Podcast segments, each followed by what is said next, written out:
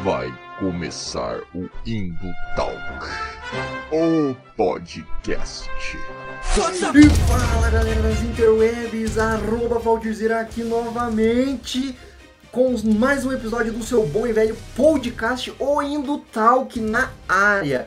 Isso aí, mais um episódio do Indo Talk você sabe que lá vem polêmica, né? É como diz lá o, o DJ lá do, do marido da Virgínia, bota o capacete que lá vem pedrada. E é isso aí, lá vem predada hoje, tá? Hoje nós vamos falar aqui de um bagulho que vai dar calafrios e muito nerdola, muito nerdola incel, muito nerdola reacionária aí, vai tremer todo com esse tema aqui. No último episódio nós já falamos aí de coisas, né, que deixaram o nerdola puto. Nesse episódio vamos seguir nessa saga, é isso que nós queremos. É isso que esse podcast se preza, tá? É acabar com o dia do Nerdola. Dessa vez vamos falar sobre quadrinhos e políticas. É isso mesmo. Vamos falar sobre as HQs, né? A nona arte e política. Porque nós gostamos de meter política em tudo, né? É... Falamos no último episódio sobre videogames e política, né? Quad... Hoje nós... E hoje nós vamos falar sobre quadrinhos e política. É isso aí, né? Afinal, dá para separar as duas coisas, né? O Nerdola aí fica querendo, ah, não mete política no meu quadrinho, é muita lacração. Mas é isso aí mesmo, cara? Ou nada a ver esse papo aí? Eu acho que é nada a ver esse papo aí. Mas quem sou eu? Eu sou só um leitor de quadrinhos, sou só um decenauta, né? Que não sabe nada, afinal de contas, quem é fã da DC não sabe nada de quadrinhos, não tá com nada, né? Afinal, o lance é ser Marvete disse o Marvete, né? Afinal, eu não concordo com isso, mas vamos lá, vamos parar de enrolação. Você é uma pessoa que, que sabe do que está falando, que trabalha com quadrinhos, que entende a mídia de quadrinhos. Vamos chamar aqui meu amigo Victor do coletivo Molotov HQ. Seja bem-vindo, Victor, ao nosso podcast. Olá, gente, muito prazer. Meu nome é Victor, né? Como o Valdir Zeira aqui já falou. Eu sou roteirista e editor pelo coletivo Estúdio Molotov HQ, né? Eu também sou militante comunista do Partido Comunista Brasileiro, PCB, militante aí futuramente pelo Coletivo Cultural Vianinha, que é o coletivo do Partido para os Trabalhadores da Cultura, e eu também trabalho aí, né, organizando a categoria dos quadrinistas independentes e nacionais no coletivo quadrinistas univos, né, que a gente está aí sempre debatendo sobre a construção, né, de melhor qualidade de trabalho e qualidade material, né, para os trabalhadores do quadrinho nacional. Eu sei aí quem está ouvindo esse podcast pode gostar de quadrinho, pode conhecer já os quadrinhos que a gente vai falar aqui hoje. Porém, existe um cenário muito grande de quadrinho nacional que é bem interessante para a gente conhecer aí, inclusive eu acredito que a gente vai chegar nesse tema no meio do podcast. Aí eu fico muito honrado aí pelo convite já tenho sido convidado em alguns momentos para falar sobre quadrinhos, sobre política, por conta do, da minha própria trajetória, né, e do meu próprio trabalho, e eu fico muito feliz pelo, por essa nova oportunidade. Isso aí, valeu, Vitor. A gente que feliz aqui com, a, com você topar e falar com a gente aí, prestigiar o nosso podcast, né? Aí, sei que conheci o Vitor aí num outro podcast, muito pica também, muito foda, que é o Revolution, né? Aí eu vi o Revolu Show e falei, porra, tava escrevendo uma pauta exatamente igual a essa. Os caras vão falar que eu copiei o Revolu Show. E aí chamei o Victor também e falei, bora, bora. Porque é um bagulho que eu curto, não sei se dá pra ver aqui no meu, no meu cenário, mas tem um pouco de quadrinhos aqui, né? Então, e geralmente esse é um nicho meio problemático, assim, eu acho, assim, né? O fã do quadrinho, assim. Mas ao mesmo tempo também é um, um nicho muito fértil também com a galera que produz quadrinho, né? Existe muita produção de quadrinhos aqui no Brasil, cara. Foda demais, assim. Eu acho que tem tudo a ver esse papo que a gente vai falar hoje, né? E o Vitor aí já deu a letra pra gente aí, já que ele manja de quadrinhos, né? Um pouquinho aí, trabalhando nesse cenário todo de quadrinhos aí, de produção independente do Brasil, que também, olha, dá uma salva de palmas aí, porque caralho, hein, meu amigo, que foda que é trabalhar aí com quadrinhos independentes no Brasil. Mas, Vitor, eu vou só pedir uma licencinha rapidinho para o senhor para dar os meus recados aqui para o Quiais, né? Afinal de contas, cara, produtor de conteúdo independente na internet precisa do quê? De divulgar seu trabalho, né? De pedir uma, uma força aí da audiência, né? Precisa de uma graninha também, porque afinal de contas aí, meus amigos, Tá caro viver no Brasil, hein? Tá caro produzir conteúdo aqui no Brasil. E ainda mais sendo de esquerda, ainda mais falando de pautas aí que não agradam o algoritmo, né? A gente precisa sempre dar força aí da audiência. Então, se você quer ajudar o Indutalks, acesse o nosso site, indutalks.com.br. A gente fala bastante de quadrinho lá, não tanto quanto a gente gostaria, porque a gente também precisa trabalhar para pagar nossos boletos, né? Não dá para ficar só escrevendo sobre quadrinho o dia inteiro. Quer dizer, daria, né? Se o podcast pagasse a gente, mas ele não paga, então vamos trabalhar de outro lugar para pagar nossos boletos. Estamos nas redes sociais também, arroba Talks em todas elas. Facebook, Twitter, Instagram e TikTok, estamos lá, produzindo conteúdo a rodo. Esse episódio e todos os outros na íntegra estão disponíveis no Spotify, Google Podcast, onde você escuta podcast, a gente estamos lá. E se você está no YouTube assistindo esse episódio, né, vendo esse podcast, vendo esse debate aqui, pô, e não se inscreveu no canal ainda, que vacilo! Eu não sei o que você está esperando ainda, cara. Clica nesse botão de se inscrever aí, é de grátis, não paga nada. Se você quiser, você deixa seu like, seu joinha, comenta alguma coisa aí, só para engajar no algoritmo desse canal. Afinal, precisamos disso. E manda esse episódio aí para todo mundo que curte quadrinhos. Acho que Vai ser bem bacana esse papo que a gente vai ter aqui. Vai ser bem proveitoso para todo mundo que curte quadrinho.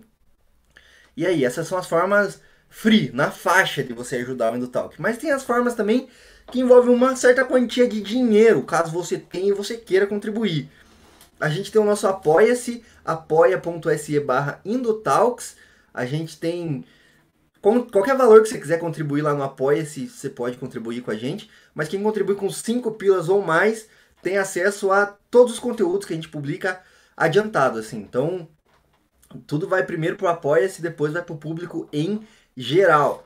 Estamos no PicPay, caso você queira fazer lá uma contribuição no PicPay, procure a gente lá, arroba Talks, ou faz um Pix de qualquer valor aí que você sentir no seu coração para contato arroba indotalks.com.br. E aí, se você quiser ajudar financeiramente, mas não quer pagar nada, tem uma forma. Olha isso que foda.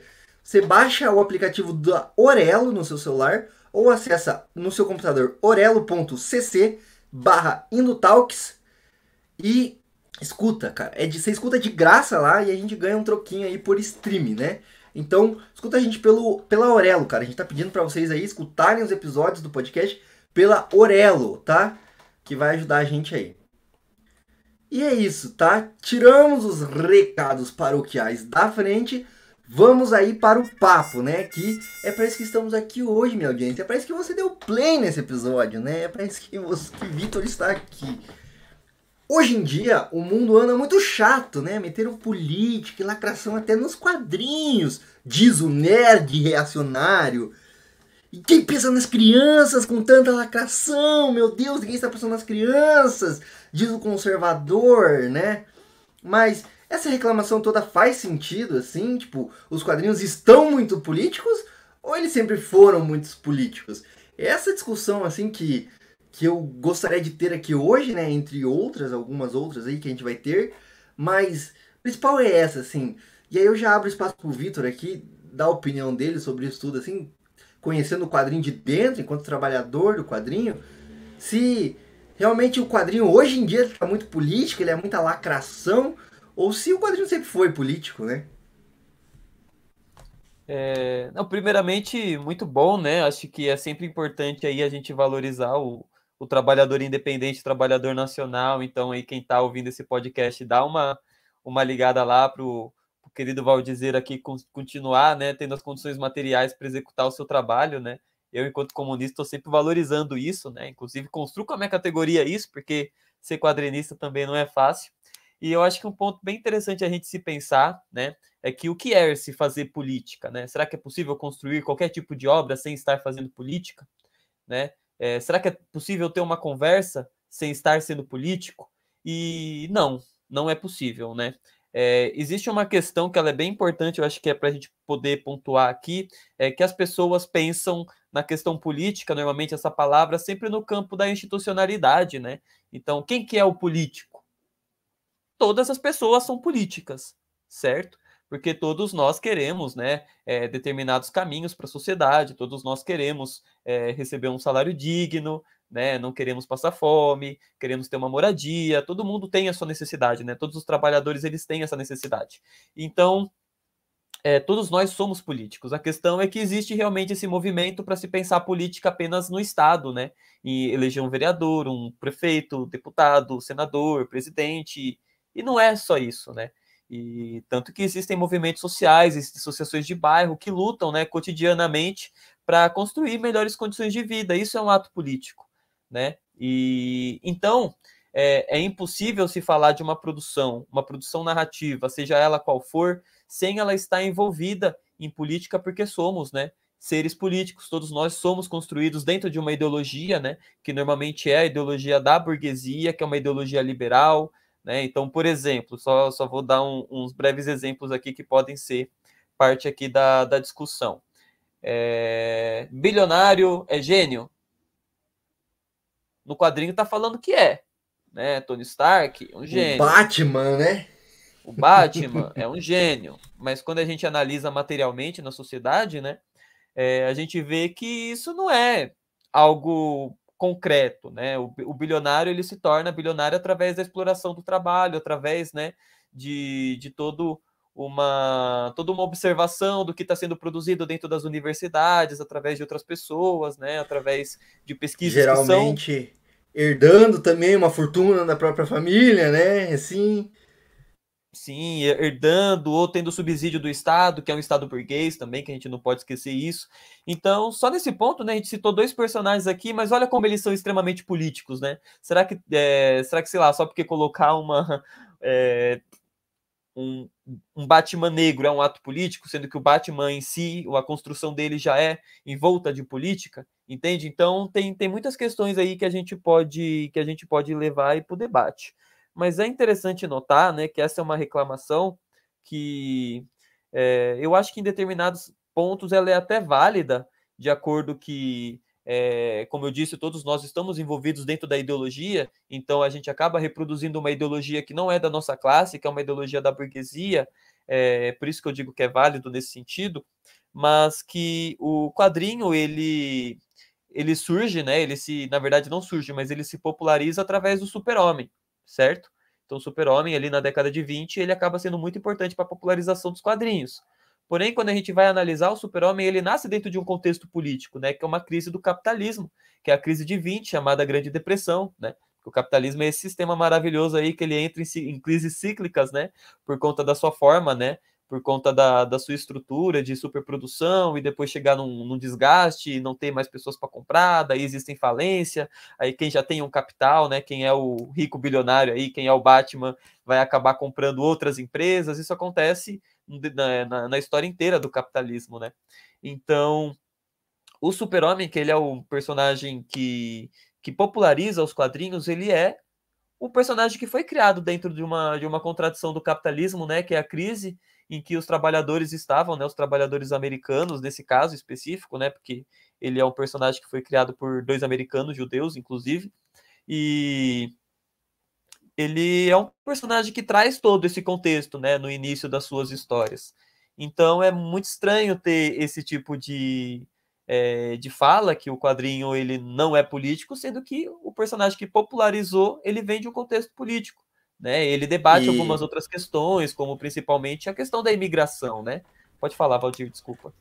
Não, mas a gente desculpa te cortar aí, mas justamente também o próprio inimigo do, do Super-Homem é o bilionário, né? Tá ligado? O próprio vilão do Super-Homem é o Lex Luthor, que é um bilionário, né? Exatamente, exatamente. E essas questões de classe estão sempre colocadas dentro dos quadrinhos, né? Apesar de não ter um apontamento. Então, por exemplo, você falou do Lex Luthor, a gente estava falando do Batman aí, né? E o Batman é o bilionário ele é o herói. E você pega os vilões do Batman, normalmente quem são? São pessoas que sofrem, né, algum tipo de doença mental, psicológica, né, que são é, que é uma minoria social também que sempre foi marginalizada na sociedade e principalmente, além disso, a grande maioria deles são trabalhadores, né? São trabalhadores, são cientistas então, né, qual, qual, qual mensagem que tem por, por detrás disso? Né? É total, é o, essa, essa mensagem fica meio confusa, né, quando você cresce com o Batman, assim, porque se você pegar os filmes até dos anos 90, assim, né? Tipo, puta, era uns caras que tava lutando contra aquecimento global, era um, uma cientista que tava tentando lutar contra é, a, a ganância humana para destruir o meio ambiente, assim, e de repente aparece um bilionário branco que senta porrada em todo mundo para garantir o status quo, assim, né? Tá ligado? Tipo assim, não, não vai mudar porra nenhuma, né? Tá ligado? É o capitalismo e é isso aí, né? Foda-se o planeta, né?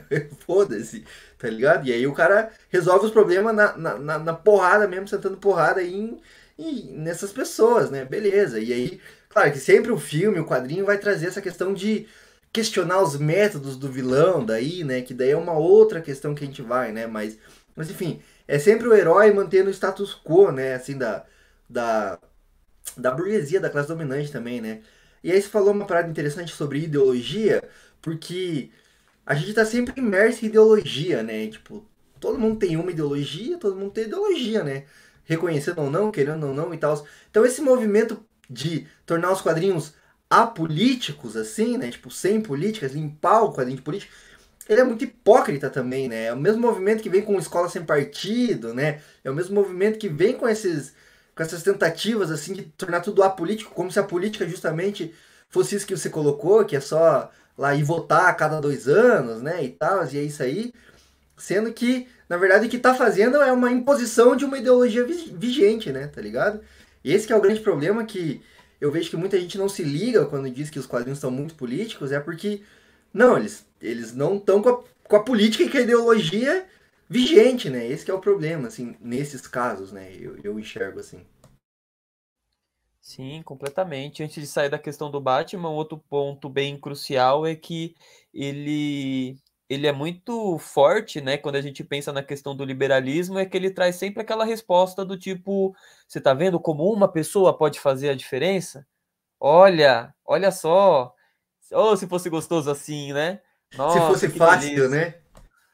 Nossa, que delícia ia ser. E quando a gente pega assim os movimentos históricos, sempre foi a coletividade, né, que conseguiu realmente trazer transformações importantes para a sociedade. E é interessante porque ele é, ele é o cara que resolve ele não resolve, né? Porque o problema volta. Ele prende, ele prende Coringa, o Coringa volta, mata mais pessoas. Ele prende Coringa, o Coringa volta, mata mais pessoas. Então fica nesse cíclico, né? Porque ele realmente ele mantém o status quo e ele não pensa né, no, no que resulta, né? Porque, por exemplo, tá, tem uns personagens, foi até um, uma fala, não lembro o que, que falou para mim, mas falou, ah, mas não.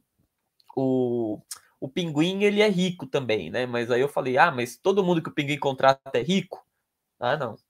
Então, será que se não tivesse programas para realmente resolver os problemas sociais de Gotham, será que os problemas não iriam bastar? O Batman, enquanto indivíduo, conseguiria fazer isso? Não. Não, porque o Batman pertence a uma classe. Por mais que ele fosse, nossa, a pessoa de ouro, né? Nossa, que, que, que delícia, que burguês bonzinho. Ele não conseguiria resolver isso, né? Por conta de que existe toda uma estrutura, né? O, e, enfim. E... É, mas é, só, só te cortando de novo aí, desculpa, mas é essa questão que geralmente trazem seus fanboys de Batman, assim, né? Que é, os caras são advogados do personagem fictício, né? Não sei porquê, assim. Mas enfim. O... É porque eles juntam os piores dois mundos, né? Que é o fã super-herói e o fã de bilionário, né? Bilionário, é isso, é isso. Isso daí é foda. Mas enfim, o. A galera sempre fala que, ah, não, porque o Batman também faz muito programa social, né? O Bruce Wayne e tal, mas, mas uma, que isso é uma migalha, tá, tá ligado? Não vai resolver o problema. E dois, que a lógica para ele continuar fazendo assistencialismo social é que ele se mantenha bilionário. E para ele se manter bilionário, ele precisa explorar a classe trabalhadora. E para ele explorar a classe trabalhadora, vai continuar existindo miseráveis, né? Então é um, é um, é um ciclo, tá ligado? Que, que a conta não fecha, entendeu? Então bilionários não deveriam existir, entendeu? Eles não são bonzinhos, tá ligado? Tipo, essa galera que, que acha que o Elon Musk é o homem de ferro, assim, tá ligado? Tipo, é muito tosco, né, tá ligado? E tem essa questão que ela é fundamental, que é o conflito entre caridade e, e luta por conquista de direitos, né? Que uma coisa não é igual à outra. A gente teve, inclusive, recentemente, né, uma, uma polêmica aí entre o Whindersson Nunes e o Gustavo Gaio Fato, no, no Twitter, né? Gustavo Gaiofato, ele é um camarada do partido que produz vídeos no, no YouTube por História Cabeluda, e daí surgiu esse debate, né? Tipo, nossa, o Whindersson, quando ele estava na, na época da, da pandemia, né, ele realmente fez um trabalho que ele foi muito importante, que foi, né, a junção ali de pessoas para conseguir oxigênio e levar para a Amazônia, né? Porque faz parte de um dos projetos da burguesia, né, que foi o fascismo, que a gente pode até debater isso depois. Mas aí é, é, é, é uma questão que filantrópica, né? Não, não existe ali uma, uma, uma questão de, de uma conquista por direito. Então, realmente, o Batman, se ele quisesse, ele tendo todo o dinheiro do mundo, ele não poderia resolver os problemas, porque são contradições muito profundas da sociedade, né? Do capitalismo, da exploração. O Batman, ele não é dono de todos os meios de produção, né? Ele é dono da indústria Wayne, mas, enfim, não, não é uma pessoa só que resolve esse problema. Esse, esse problema é resolvido pelo Estado apenas, apenas com, né, com projetos dentro do Estado, né? É, criação de novas leis, criações de novas seguridades sociais, que a gente vai conseguir avançar e diminuir esses problemas, que é o problema da fome, que é o problema do desemprego, que é o problema da, da falta de acesso a questões básicas como moradia, como saúde, como educação, né? Isso tudo o bilionário não vai conseguir resolver sozinho. Isso tudo quem resolve é o Estado. A grande questão é que o Estado é burguês, né? Quem controla o Estado é a burguesia. Então existe uma, uma questão muito complexa aí, né, para se debater, e de fato ele tem, né? É, acho que até no, no próprio filme do Nolan mostra isso, que ele, ele dava um dinheirinho ali, né? Que devia ser uma bigalinha que corria do da calça truco dele. de pinga, tava... né? Famoso truco de pinga. Isso, que aparece lá, inclusive, o cara se chama Robin no final do filme. Eu esqueci o nome do, do, do personagem, mas é, é, que é. é ali do aparece Joseph no... Gordon, né? Que é, que é o, Isso. Que é o policial, né? De fato, é, não faz nem cócega, né? Mas aí, então, pra gente avançando aqui no nosso debate, né? Eu queria entrar no primeiro bloco para falar sobre é, a criação e o status do, do quadrinho enquanto indústria, sabe? Enquanto, não só como forma de arte, mas enquanto indústria. Como uma indústria vital dentro da indústria cultural, né? Principalmente hoje, como quando a gente fala de universo Marvel, né? E falando em Marvel, né? Foi com a popularização justamente da Marvel é, que ficou descolado, né? Ler quadrinhos e gostar de super-herói e tal. Virou mainstream, né? Que a gente chama. Que caiu no gosto popular, virou de fato uma cultura pop, né? Não é mais só nerd hoje, né? É uma cultura pop. Mas com isso também eu enxergo que veio uma certa despolitização, sabe? Que é um fenômeno também, assim, que se a gente for entrar aqui, é puta, é geral, né? De todo esse neoliberalismo, esse avanço neoliberal aí dos últimos anos e tudo mais, né? É, então quando a gente vem, quando a gente tenta fazer um debate um pouquinho mais aprofundado, sempre vem um nerdola para dizer que é lacração, que a gente está tentando colocar a política nos quadrinhos, como sendo que como você bem colocou, não tem como colocar, né? Ela sempre teve lá, não tem como desassociar uma coisa da outra, né? É. Então, desde a escolha dos materiais a serem produzidos os quadrinhos, né? Tipo, do tipo de papel que vai ser impresso o quadrinho, é, as, quais histórias serão produzidas, né? Quais os temas dos roteiros, tudo isso é política. É, portanto, eu acho que cabe a gente resgatar alguns elementos históricos para compreender melhor, né? Como que isso é político também, né? E aí o primeiro ponto desse bloco que eu queria trazer é a origem dos quadrinhos, assim.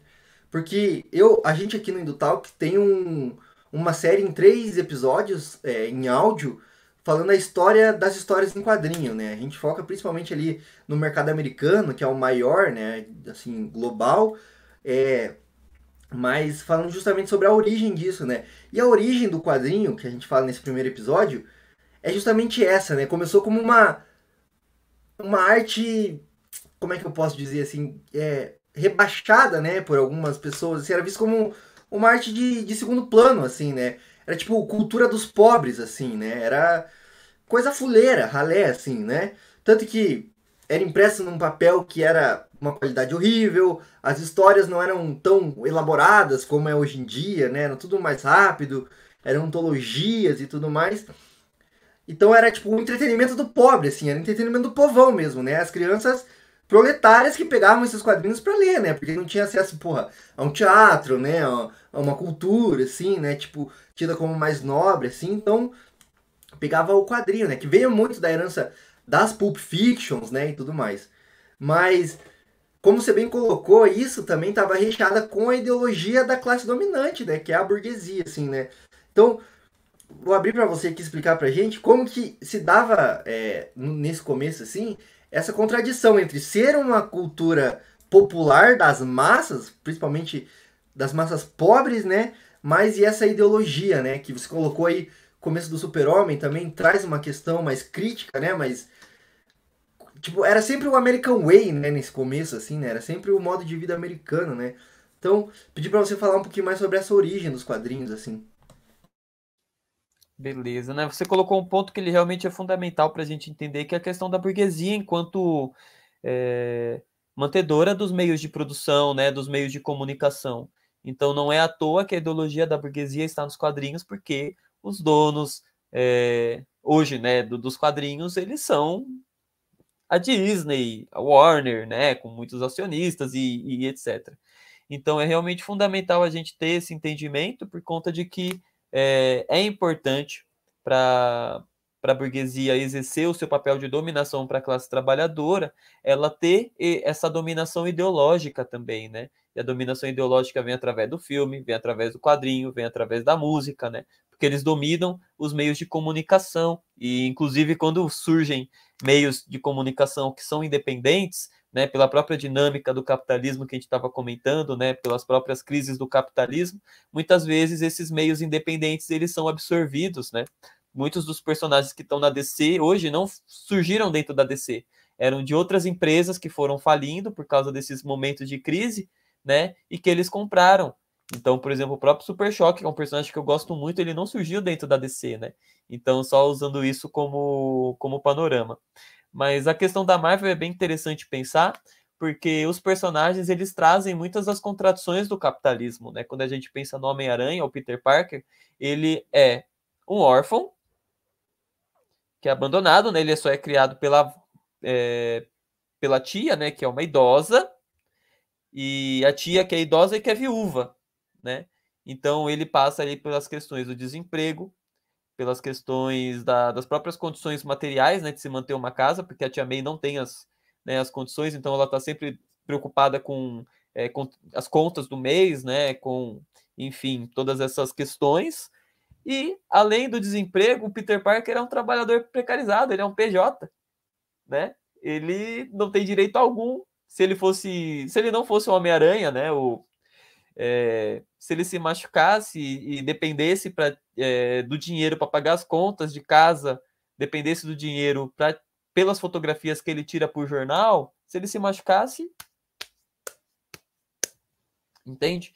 Então, por, isso, por que, que eu trago essas questões? Porque por mais que é, essas, essas contradições sejam parte do problema do capitalismo, dentro dessas histórias elas nunca são colocadas dessa maneira, né? Tem sempre aquele discurso do tipo, não, continue lutando, você vai conseguir. Tem o discurso de naturalização, tipo, nossa, isso sempre foi assim, e não sempre foi assim, não é assim em todos os lugares, né? Então, eles vão se apropriando dessas contradições e vão tentando dar falsas respostas de dos problemas para se resolver, né? E a própria imagem do super-herói é uma falsa resposta, porque o super-herói ele é basicamente a pessoa que resolve todos os problemas individualmente, né? Igual a gente tinha comentado aqui. E não, se você quer resolver todos os problemas individualmente, você não vai conseguir problemas tipo desemprego, tipo a precarização do trabalho, né? Se isso, se isso fosse possível, não existiriam sindicatos, não existiriam os movimentos sociais, né? Que foram aí é, construções muito importantes dos trabalhadores no decorrer da nossa história, né, pensando na questão do Brasil, né, que no começo do século XX, os, os comunistas, junto com os anarcos-sindicalistas, construíram movimentos de greves que são é, bem importantes, principalmente para a construção da Petrobras, Eletrobras, Metalúrgica, todas as, é, todas as empresas públicas que nós temos hoje foram construção através de greve, através de ato, através de mobilização dos trabalhadores e da sua organização. Então, CLT, meus amiguinhos, vamos lá. Quem que fez a CLT? Não, não foi Getúlio Vargas. Quem que fez a CLT foram todos esses trabalhadores que se organizaram, que coletivamente conquistaram isso. Acho que se o Peter Parker tivesse uma CLT, a vida dele seria muito mais fácil, né? Seria uma vida muito mais tranquila. Então, por que, que eu trago isso, né? Porque eu sou um, um escritor, né? O Molotov HQ, vou até dar um spoiler aqui para vocês, mas a gente vai trazer essa questão do super-herói, sim, em quadrinhos, dentro de uma perspectiva materialista e comunista, né? Marxista. Mas os super-heróis, dentro das mídias burguesas, eles são colocados nessa posição também, assim, né? De vou resolver os problemas, eu vou fazer as coisas.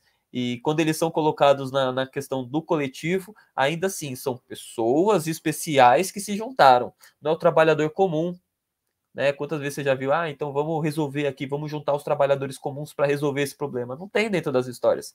Porque você é acusado, ah, comunista, não sei hum. o quê, pá. E é sempre uma, uma visão meio messiânica, assim, talvez também, né? Tipo, puta, é aquela pessoa especial é, que resolveu o BO, assim, né? É o super-homem, é o Batman, é o Homem-Aranha, assim, tá ligado? Então é, é uma figura, tipo, escolhida por Deus, assim, tá ligado? Que vai resolver todos os problemas da humanidade, né?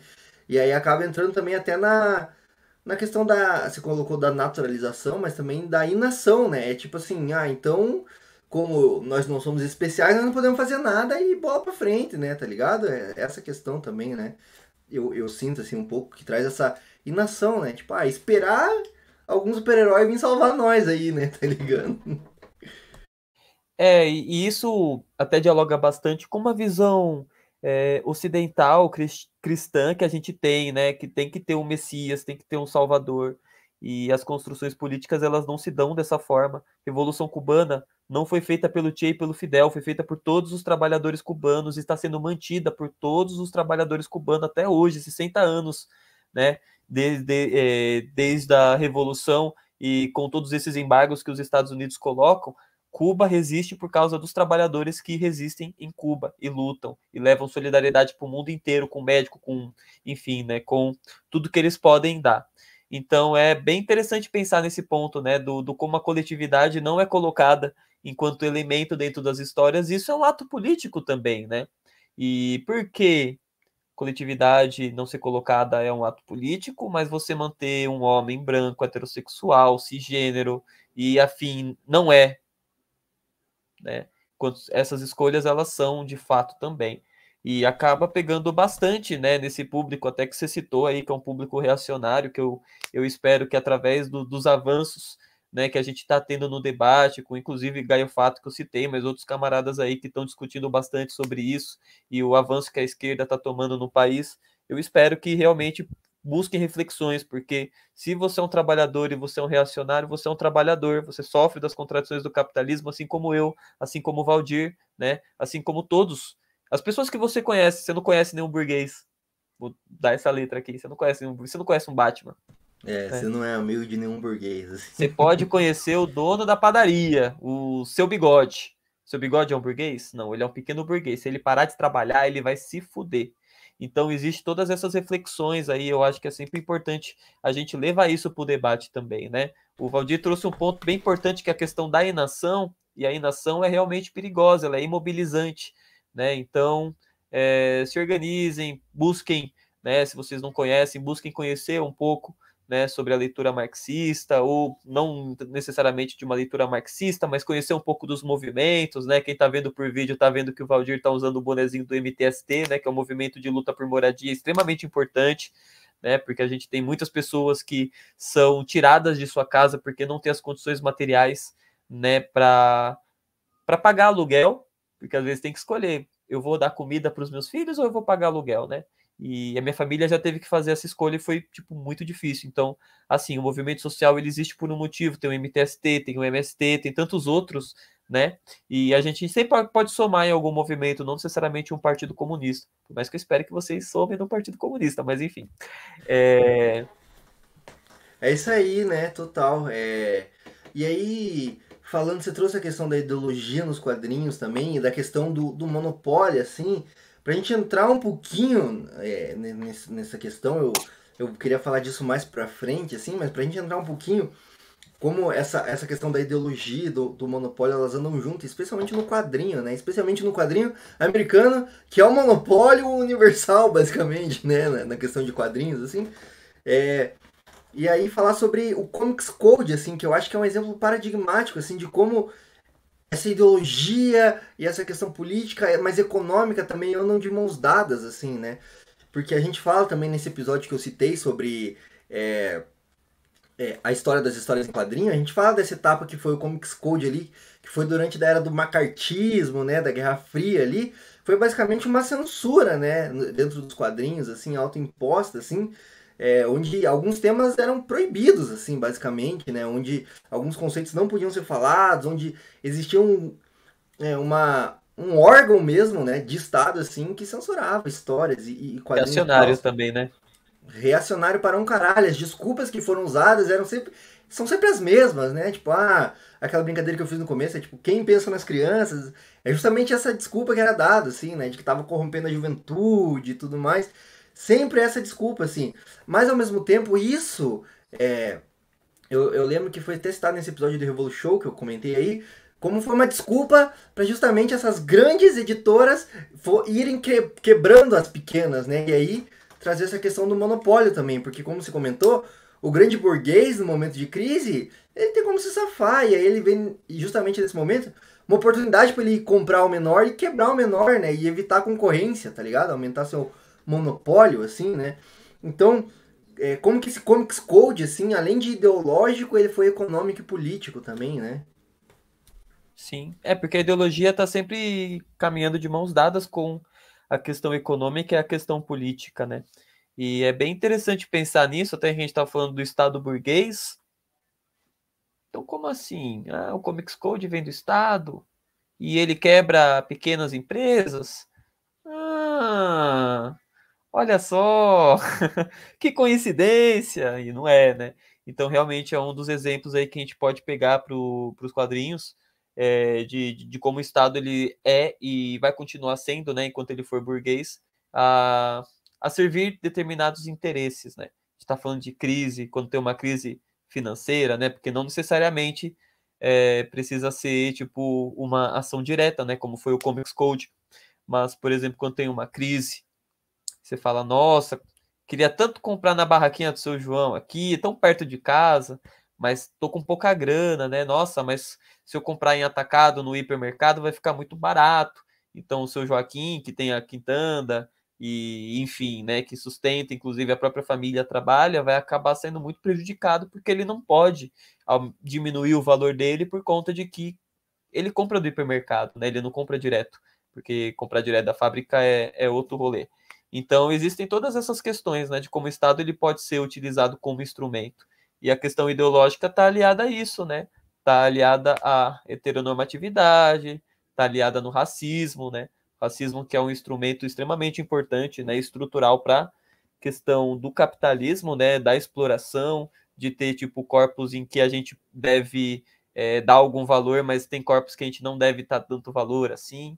Então, o racismo é muito importante para as contradições do capitalismo, né, para a miséria, porque tipo existiu até aí um uma questão, né, do, do tal é, mendigato, não sei se você lembra disso, mas era um é, era um morador de rua que vivia em Curitiba, né? Em que ele era branco. Aqui da minha terrinha, né? Isso, que ele era branco, aí fica, nossa, que errado isso, coitado, tal. Isso é ideologia, né? Por conta de que se ele fosse um morador de rua negro, como existem muitos, né? A grande maioria, inclusive, não teria essa mesma solidariedade, não teria esse mesmo olhar, né? Então, esse racismo, ele, ele surge nessa questão, né? De, tipo, é, naturalizar determinadas opressões que, que vem de uma forma mais é, intensa em determinadas parcelas da classe trabalhadora e também numa forma de, de, de separar, né? A gente estava falando aqui da importância da luta coletiva, então eu, enquanto trabalhador branco, é extremamente importante que eu lute pelo trabalhador negro também, é extremamente importante que eu, enquanto homem, lute pela trabalhadora mulher, e essas ideologias, assim, elas vão segmentando a nossa luta, né? Porque a nossa luta é pelas condições de vida de toda a classe trabalhadora, né? E o racismo, ele tem esse papel também, e, e por isso que ele é importante e enfim, né, dentre várias outras questões. E daí essa, essa, questão reacionária, né, da, da, não representatividade é, é meio estranha também no sentido do tipo, mas mano, as empresas elas estão fazendo isso não é porque elas se importam, né? Porque se a empresa de fato se importasse com isso, ela iria se importar muito com a maior população carcerária do mundo, que é negra e que é latina, né? Que é a população carcerária dos Estados Unidos. Então, se ela se importasse muito, ela só não ia criar um personagem que é negro e latino, que é o Miles Morales, né? Ela estaria atuando pela construção de uma sociedade diferente. E ela não tá, porque é uma é uma estrutura que beneficia os donos né, dessa empresa e que, enquanto continuar beneficiando, vamos lá. Ele só quer vender o quadrinho, só quer vender Miles Morales legal, boa ideia. Nossa, tá vendendo bem? Nossa, continua, vai. Entendeu? Então tem essa questão que é, um, é uma questão espinhosa né, dentro da representatividade, como o Valdir até falou, a gente debateu isso dentro do, do Revolution, mas ela faz parte dessa estrutura mesmo, né, de segmentar a classe trabalhadora e que a gente deixe de lutar, né, coletivamente por melhores, né, condições. Vou inclusive falei a, a questão né, do, do trabalhador homem, da trabalhadora mulher, a gente teve, né, em 8 de março, o Dia Internacional da Mulher, que também foi uma data que foi totalmente cooptada, né, pela ideologia liberal, então tem aquilo, ah, entregue uma rosa, entregue um chocolate, etc. E enquanto, na verdade, esse é um movimento que surge através da movimentação das é, trabalhadoras russas, né, antes da Revolução, que inclusive foram lideranças durante a Revolução Russa, né, e que depois construíram condições de vida melhores, né, para as mulheres, é, principalmente com a socialização do trabalho doméstico, que é uma pauta extremamente importante, e também pela questão, né, da, da legalização do aborto, porque deixaram, né, as mulheres russas pobres deixaram de morrer abortando. E daí uma questão que eu, que eu trago, né, para mostrar essa importância da coletividade, da gente se juntar e estar tá construindo coletivamente, é por causa disso. A socialização do trabalho doméstico vai ajudar só as mulheres? Não vai. Porque quando você escuta, né, por exemplo, nossa, como é errado as trabalhadoras é, ficarem só com o trabalho doméstico para elas, essa é uma acusação certa, não é certo, né? Você, homem que está ouvindo, você deixa suas coisas de casa para fazer para sua esposa, para sua mãe, para sua namorada. Não faz isso, né? Realmente é errado. Mas a grande questão é: trabalhador, como assim? Você que trabalha 12 horas por dia, está deixando a sua mulher que também trabalha 12 horas por dia fazer todas as coisas de casa? Que errado isso, né? Entende? Qual que é o discurso? Que é o discurso liberal, que é culpar o indivíduo problema não é o trabalhador que não tem tempo, que já é explorado pra caramba, que vive uma hora é, na ida pro trabalho, uma hora na volta, e só de trabalho somado transporte dá 14 horas por dia. O problema não é esse, o problema é que você não está fazendo trabalho doméstico, você está errado. É, você é um Entende? Cuzão, né? Exato, é a individualização do problema. Então, é, a gente está debatendo essa questão da ideologia, mas sim, faça umas reflexões, pense como a sua vida não seria muito melhor se pessoas negras não tivessem mais direitos, né? As mulheres não tivessem os seus direitos também. Mais direitos não, né? Na verdade, são direitos, são direitos que os brancos já têm, né? Então eles não têm mais direitos, eles querem direitos iguais a gente. É isso, né? A gente fala um pouco aí da, da, da questão do privilégio, assim, né? Mas é tipo é que é foda, né? Você falar do privilégio, né? De, de ter o direito básico atendido, tá ligado? Assim, é isso que nós estamos falando, né? Tá você, então você é branco, você tem o privilégio de sair na rua e não levar um tapa na cara de um policial. Olha como você é privilegiado. Você é privilegiado. É, de e, porra, e assim, cara! A, a, gente tá falando de Batman, de Homem de Ferro, e, e eles, se, se a gente é privilegiado por não levar um tapa da polícia, eles são o quê? São alienígenas? Não, eles são privilegiados. É, então, enfim, é isso, né? Essa questão do, da representatividade que você colocou também é, é, bem, é bem complexa, né? Bem contraditória, assim, né? Ao mesmo tempo em que, puta, é, em algum momento, em algum nível, assim, simbólico, é, é importante, assim, né? Porque, de novo, né? Quem paga a conta escolhe a, a música, né? Tá ligado? Assim, quem paga a banda escolhe a música, né? Então, por que, que Super-Homem, Batman, Homem de Ferro, todos esses caras eram homens cis, hétero, branco, né? Porque quem tava pagando para fazer o quadrinho era homem branco, tá ligado? Então, porra, tá ligado? Nada mais óbvio, assim, do que ter esse marcador identitário. E aí você falou também, você comentou que, tipo, porra, isso também é, é ideológico pra caralho, a galera não enxerga, né? Mas é porque, puta, essa é a ordem, né? Essa é, é a lei do momento, assim. Aí quando é a ordem, fica, fica uma ideologia invisível, né? E aí é o trabalho da gente, tipo, tirar o véu dessa ideologia e falar, porra, isso aqui também é ideológico pra caralho, né? Por que, que as coisas são como são, né? E resgatando um pouco aí do, do seu exemplo, acho que seu exemplo é, é muito bom da questão do pequeno burguês, assim. Porque, veja, assim, a gente ali, quando a gente. É, nesse exemplo que eu trouxe assim, do Comics Code, a gente tinha uma editora muito foda de, de quadrinhos de terror, né? que era a EC Comics, assim, que era uma editora que corria por fora, assim. Você tinha naquele momento, assim, várias editoras, pá, cada uma tentando ganhar da outra, né? Aquela concorrência, né? E, é, que liberal adora falar, né? Tá ligado? Ah, concorrência, livre mercado, os caralho, né? Até que veio Marvel e DC e de fato começaram a dominar o mercado, né? Tá ligado? Inclusive comprar as outras, assim, usando o estado burguês para isso, né? Porque eu, eu lembro que a DC processou uma caralhada de pessoas, inclusive os próprios criadores do Super-Homem foram processados pela DC, assim, por criar um personagem que se parecia com o Super-Homem, assim, né? Então esses caras que já eram ricos estavam usando o Estado burguês para dominar o mercado, né? Tá ligado? E aí, com, essa, com o avanço desse Comics Code, assim, houve muito essa parada, assim, que eu, eu enxergo, por exemplo, o exemplo da Amazon é perfeito para ilustrar isso, assim. Você tem vários mercadinhos locais, vários comércios locais, vendendo coisas no preço que eles precisam fazer para subsistir, assim, né? O mercadinho ali do seu Zé, da Dona Maria, tá vendendo coisas ali. Eles precisam vender coisas para ganhar dinheiro para pagar as contas. Aí vem uma Amazon, que é uma puta potência de fora, com uma grana do caralho, assim, e consegue fazer um bagulho que chama dumping, né? Que é, joga o preço lá embaixo, lá embaixo, foda-se se vai ter prejuízo no primeiro momento, e aí faz o quê? Quebra todas as outras. Quebra, quebra o mercadinho do seu Zé, da Dona Maria ali. Quebra, por quê? Porque eles não conseguem competir com o preço. E aí eu, que ganho um salário de fome, tá ligado? Trabalhando o mês inteiro. Eu olho pro meu salário e falo assim, pô, seu Zé é gente boa, né? Mas ele me cobra o dobro do que eu poderia gastar na Amazon, assim, para comprar a mesma parada. Porra, vou na Amazon, tá ligado? Porque é mais barato. Porque aí eu tenho um pouquinho mais de dinheiro para gastar com outras coisas. E aí eu todo mundo gosta de fazer isso, né? Porque afinal é, é a lógica.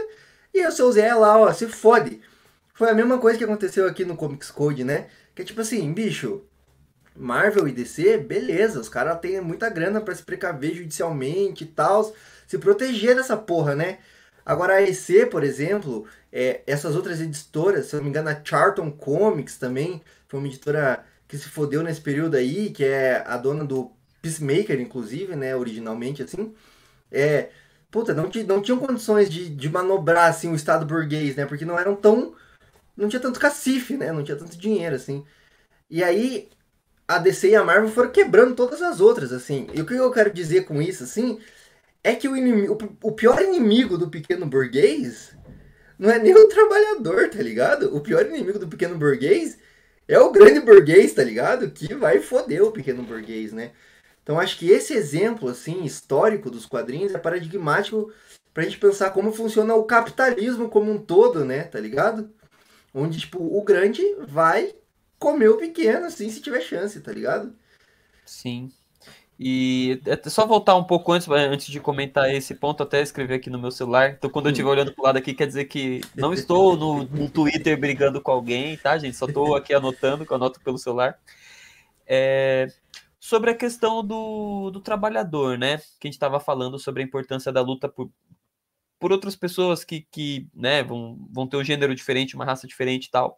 É importante a gente pensar que se a gente vai fazer transformações coletivamente, diferente do que fala no quadrinho, né? A gente precisa que essas pessoas tenham condições materiais para se organizar também, né? Então, por exemplo, a questão da mulher, se ela não tiver que pegar todo o seu tempo restante para cuidar das tarefas da casa, e também não ficar isso para o trabalhador, eles vão ter mais condições para se organizar num, num, partido, num movimento, numa associação e por aí vai, né? Então é realmente importante nesse ponto, mas não só isso, né? Sobre a questão da representatividade, de fato ela é importante. Eu não queria deixar nenhum tipo de abertura para achar que ela não é. A grande questão é pensar na, é, na questão qualitativa mesmo, né? Será que é realmente interessante a gente ter um personagem, né? Eu sei que é um episódio falando de quadrinho, mas, por exemplo, um personagem igual o Killmonger, que é, é um personagem que, que dá a letra do certo, mas ainda assim fica aquela coisa do tipo, nossa, mas ele é tão violento, né? Ele é tão radical, e entendeu? Então a gente tem que pensar também como está sendo feita essa representatividade, né? Qual ideia que está por detrás dali? Se é uma ideia que realmente favorece a classe trabalhadora negra por inteiro, a classe trabalhadora mulher por inteiro, mas e se realmente só favorecer a uma determinada classe que já está no poder? Será que vale a pena?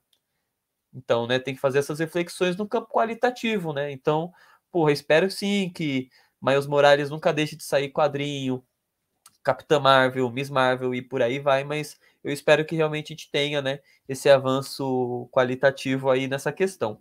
E sobre a questão do pequeno e do, do, do burguês, né, do pequeno burguês e do burguês, eu acho que é um ponto a se pensar é, você, beleza, você tem uma empresa, se você falir, o que, que você vai fazer? Ah, você vai encontrar com um deputado, com um governador? Você é burguês.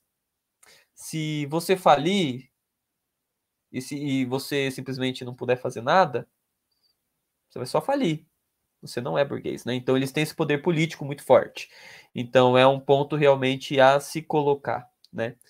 E nossa, você tinha falado um ponto que eu ia comentar, mas eu acabei esquecendo, Valdir. Sinto é. Tranquilo, é que eu falei pra caralho também, né? eu, eu acabo falando muito e aí até me enrola às vezes. Mas é realmente muito foda, né? Acho que alguém falou alguma vez, não lembro quem, qual lugar foi, mas é que o maior medo do burguês é ele ter que virar trabalhador. Assim. então acho que tem esse ponto também, né? O maior medo do, do trabalhador é ficar desempregado e não ter condições para viver, basicamente, né? O maior medo do burguês é ter que trabalhar. Falam aí, né, do, do risco do burguês, mas o risco do burguês é virar trabalhador, né? De fato, né? Esse é o grande risco. E ainda assim sair anos luz na frente, porque se ele falir, ele não vai pagar nada, ele vai continuar cheio pra caralho de dinheiro. Então. É, de fato, né? E esses contatos, né, políticos aí, né? Porra, conversar com um senador assim, né? Porra, abre muitas portas, né? De fato. É, e aí, só é, eu queria falar dos anos 80 aqui, mas acho que eu vou pular esse, esse, essa parte aqui, porque a gente também tá meio avançado aqui na gravação. Mas só para amarrar, então, né, para falar aí a questão desse monopólio que a gente citou um pouco aí, é que veio todas essa, essas crises sistemáticas do capitalismo, desde o Comics Code, ele foi abolido e tal, mudou muito o monopólio de mercado. Você comentou é da, eu acho que é a Milestone que comprou lá o o Super Choque, né? E vários outros personagens super fodas também da, da Milestone. Foi inclusive a primeira editora, se não me engano, a é, ser comandada por negros e tal, né? Ser tocada por, por quadrinistas negros de fato, assim. Inclusive trazer representatividade de uma galera asiática também, muito foda, né? Nos quadrinhos ali no começo. Mas aí o que acontece, né? Essa crise sistemática do capitalismo e esse que eu acho que é eu nunca terminei de ler esse texto do Lenin, tá? Mas eu li já, que fala sobre o imperialismo, a face superior do capitalismo, né? Que é justamente esse momento onde, tipo, bicho, esse bagulho de livre comércio, ah, liberalismo econômico, concorrência, isso aí, cara, pô, putz, já foi. Hoje em dia são grandes conglomerados que se organizam, entendeu? Pra, pra, pra competir entre si, entendeu? Então, tipo, quando a gente tá falando de concorrência, a gente tá falando de tipo, puta, corporações gigantescas, assim, né? Que são donas de muitas. Quem sai bem é as, as indústrias Starks e a Wayne Enterprise, a né? Wayne... Quem, quem sabe bem é ali. Exatamente. Porque, porque se você for ver, é muito isso. Porque, veja, parece viajado, né? Os quadrinhos do Batman. Às vezes eu ficava nessa, tipo, porra, o Wayne faz. A Wayne Enterprise faz tudo nessa porra.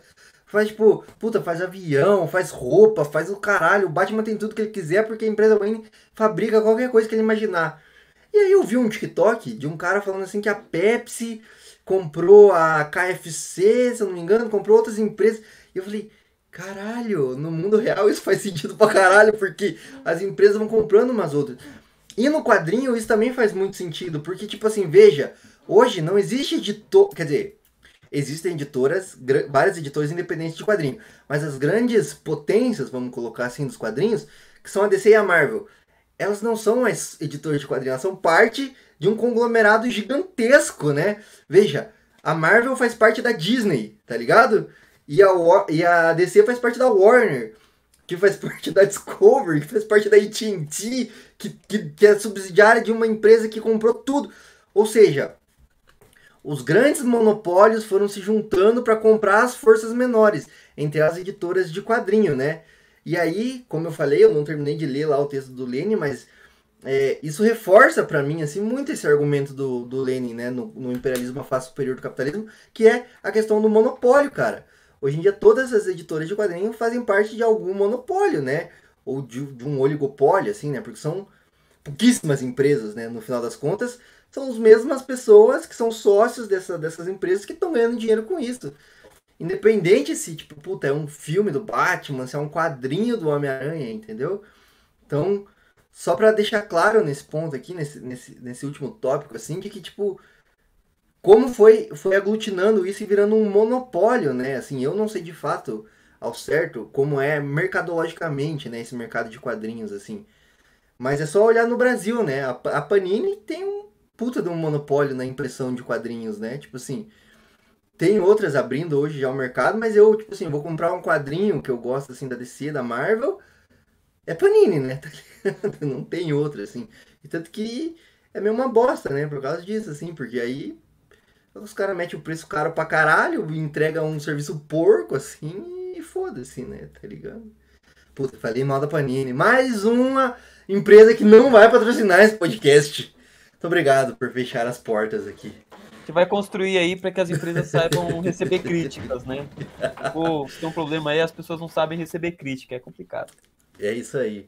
É isso aí. Não, mas então só pra, só amarrar esse último bloco, assim, né? Pra, pra esse, esse, esse último ponto do bloco, assim, como esses monopólios de quadrinho reforçam esse argumento, né? De que, tipo, basicamente não existe mais livre mercado, né? É tudo monopólio, né? De grandes potências financeiras também, né? Porque tem essa parte da financiarização também, né?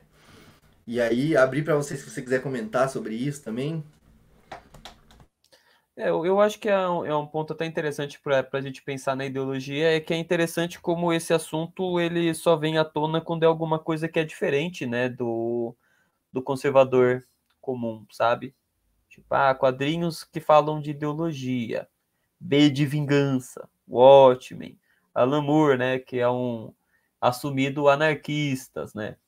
E então quando é, que também é um discurso político, logicamente, mas quando é, essa própria ideia de quadrinhos políticos, ela é uma ideia da ideologia mesmo, porque da ideologia burguesa, porque eles tendem cotidianamente a não levar a ideologia deles como uma ideologia, mas sim como algo natural, como sempre foi assim, né? Como a enfim, famosa né? natureza humana, né? Isso, natureza humana. Então, é um ponto bem, bem interessante, né? Eu tô só pegando isso aqui porque eu acho que é um ponto que se falou na década de 80, que é quando a, Uh, os discursos políticos começaram a ficar mais evidentes dentro do quadrinho, apesar de já existir X-Men, né, que fala sobre a questão do preconceito ali dentro das suas problemáticas, enfim, o Homem-Aranha, que também fala sobre as questões do, do, dos trabalhadores e das contradições, mas enfim, né, é interessante pensar em como, é, como essa, essa questão né, do, do próprio, que a gente estava brincando, do próprio cara que é mais reacionário, conservador, que gosta de quadrinho, entender determinadas produções como políticas e outras não, estão enfiando política, como também não é uma coisa só dele, né? Como realmente existe esse olhar. Tanto que eu participei de uma mesa que falaram, ah, mas qual é o quadrinho político assim que você mais gosta? Aí eu falei, mas qual quadrinho que não é político, né? Porque fica, é, fica, fica nessa, nesse senso comum, né, de todos os trabalhadores. Que tem quadrinhos que falam de política e quadrinhos que não. Né? Então é importante. É, tem quadrinho que isso. não é político, né? Como se existisse alguma coisa que não fosse política, né? Mas é bem isso, né? Tipo, é esse véu, né, da ideologia, assim, de que, tipo, tá. O capitalismo ele não é ideológico, né? Ele não é tal, aí. Só quando você faz uma crítica a ele que daí está sendo ideológico, assim, né? É aquela pira do escola sem partido, né? Escola sem o partido dos outros, né? Porque o, o partido reacionário tá lá presente, né? Porque afinal de contas até a escolha do que vai ser estudado é política, né? Tá ligado? É, é a escola com o neoliberalismo, né? Eles só mudaram o nome e tiraram com o neoliberalismo e colocaram sem partido. É isso, inclusive o Ratinho Júnior tá metendo aqui no Paraná rodo, né? Economia financeira e tal. Foda demais, cara. Mas então eu queria partir aqui para um segundo bloco aqui, onde a gente vai falar então sobre esses quadrinhos que são políticos, de fato, né? São quadrinhos, né? Quadrinho que não é quadrinho normal, é quadrinho político, tá? Eu gostaria de destrinchar um pouco melhor alguns exemplos paradigmáticos justamente de políticas nos quadrinhos, né? É, e o primeiro ponto, assim, que eu, que eu gosto de, de trazer, assim, é, é pensar se Quadrinho de super-herói, quando a gente pensa em quadrinho de super-herói, a gente tá pensando aqui DC, Marvel, né? Até de repente aí algumas coisas mais mais indie, né? Como The Umbrella Academy aí, como Invincible, né? Que são coisas mais não são Marvel e DC, né? Não são tão mainstream, apesar de hoje serem, né? Bem mainstream e tal. Mas se tudo isso, assim, não é só um, uma propaganda imperialista, assim, do modo de vida americano, né? Dos Estados Unidos e tal. E soft power para dominação cultural, né? Porque eu penso assim, que tipo, tá... O Brasil sempre teve uma produção muito né, grande de quadrinhos, tá ligado? Sempre, sempre, sempre. Na história do Brasil sempre teve quadrinho, né? Desde charge, desde vários, vários formatos aí. Mas quando a gente pensa em quadrinho, pelo menos na minha bolha aqui, tá ligado? É, a gente sempre pensa em super-herói, né? Ou quadrinho americano e tal. Mas isso pra mim é muito. Pensar como se fosse um McDonald's, tá ligado? Tipo, ah, ele vem aqui e ele coloca todos os hambúrgueres todos iguais, assim, tá ligado? E ele acaba quebrando a gastronomia local, assim, ou tentando, né? E aí parece que pra, pra mim um quadrinho é muito McDonald's, tá ligado? Que vem de fora e, e, e coloca aqui e tal. E aí, não sei, pra mim fica sempre um gosto agridoce na boca, tá ligado? De tipo, puta, eu gosto de super-herói, mas parece muita propaganda imperialista, tá ligado? É, por conta que a propaganda imperialista, a propaganda liberal está em todos os lugares, né? Tá na propaganda, propaganda mesmo. Sabe quando você assiste aquela propaganda de margarina que tem uma família feliz, Aí você fala, nossa, olha como eles são felizes por estarem tomando, comendo essa margarina doriana. Gente, eu quero essa felicidade, eu quero essa mesa farta, eu quero esse esse nascer do sol bonito, entende? Porque a ideologia tá constantemente, a gente é, inclusive cito aqui o próprio filme é, Day Live, né, do, do Carpenter, que ele traz isso, né, que basicamente tem inclusive um vídeo bem interessante antes do Zizek virar um, é... um, um, lixo pró-imperialista, né? Mas que ele que faz também um vídeo paz, falando. né? que descanse em paz o Zizek. o, o pró-Ucrânia aí. Mas enfim.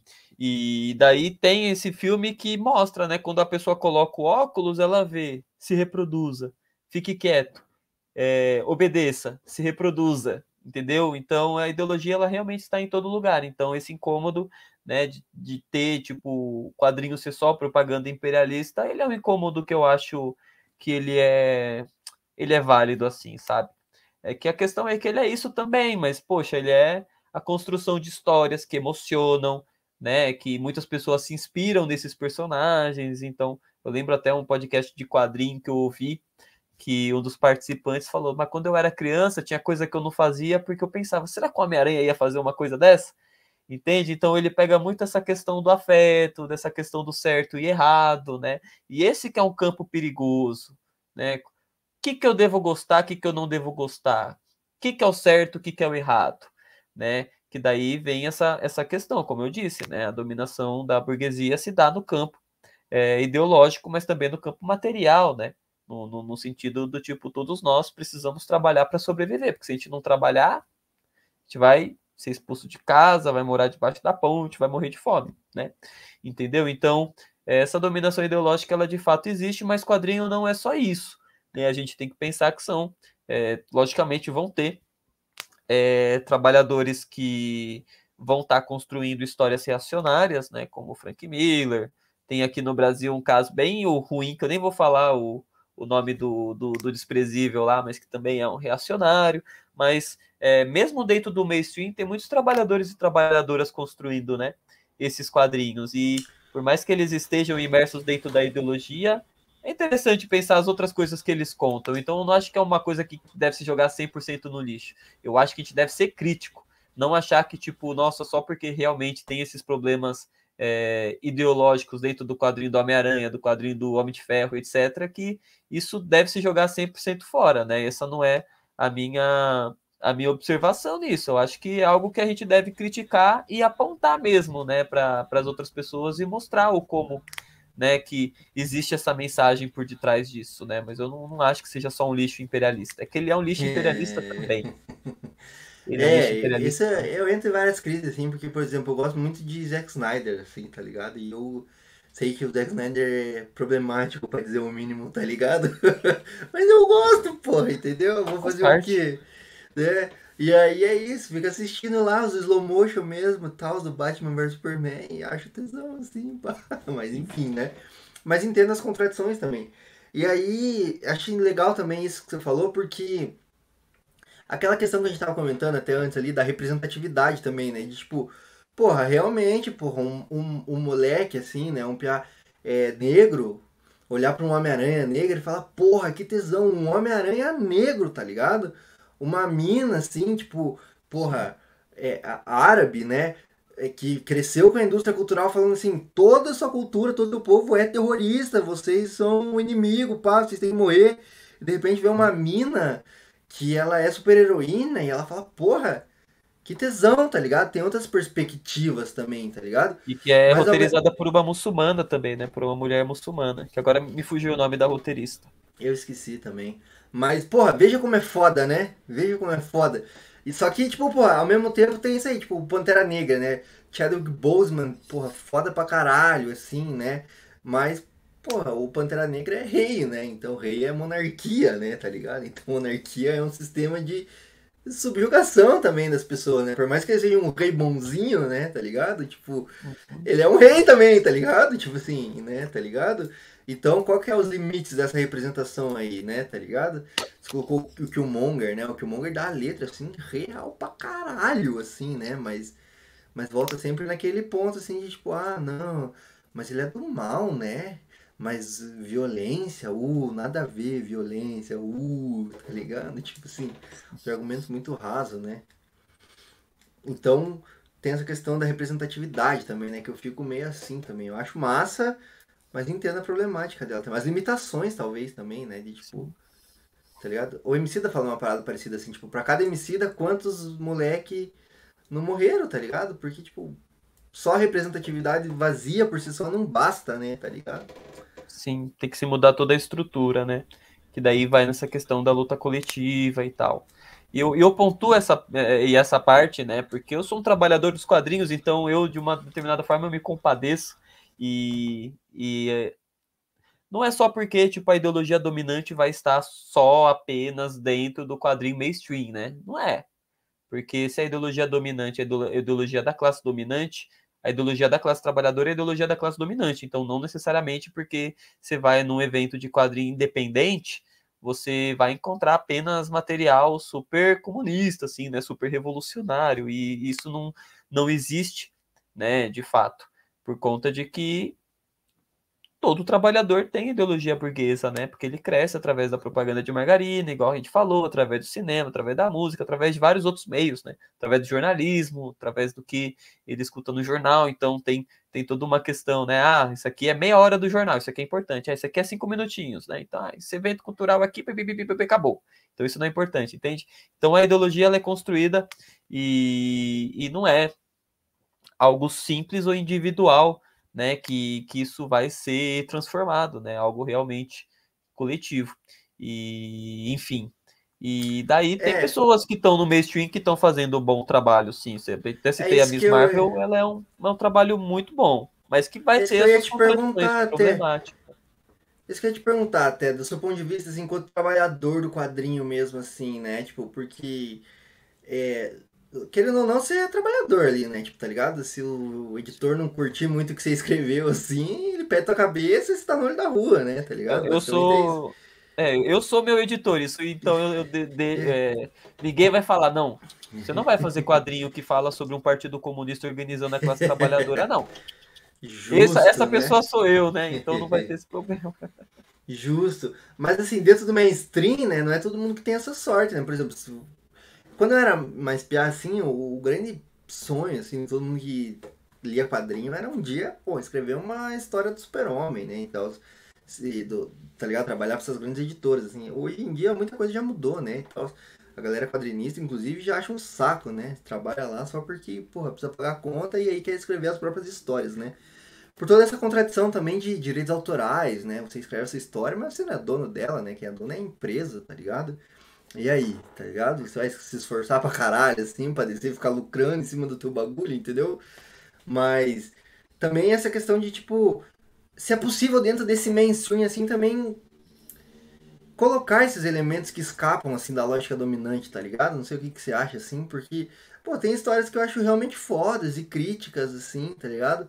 de autores fodas. A gente citou aí o Alan Moore, por exemplo, mas até hoje em dia tem outras pessoas escrevendo coisa foda, assim. E que, tipo, em, em algum momento escapa dessa lógica, né? Da ideologia dominante, assim, né? Ou pelo menos faz algumas críticas a ela, pelo menos, né? Sim. É, Marvel, se você quiser me contratar para escrever Homem-Aranha, tô aceitando, hein? Nossa, imagina a história da Homem-Aranha organizando a juventude, que delícia, mas não vai rolar, né?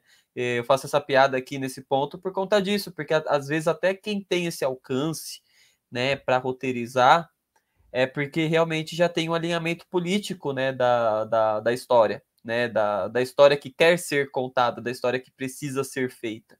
Então, o próprio Alan Moore, ali, né, por conta dele dele estar tá num campo mais da, do, do anarquismo e tal, e tipo, é, como eu até falei, né, os movimentos anarquistas no Brasil foram muito importantes, né, na, na luta pela conquista dos direitos e tal, mas enquanto estrutura para se debater né, as construções de um novo mundo, a, a, anarquia ela normalmente fica num campo, por exemplo, eu uso até eu gosto de usar o exemplo do V de Vingança, né? Que é uma história bem legal, que o V ele é um baita de um agitador, né? Que ele, ele destrói símbolos importantes, né? Desde de monumentos até pessoas que são importantes do governo, para realmente criar, né?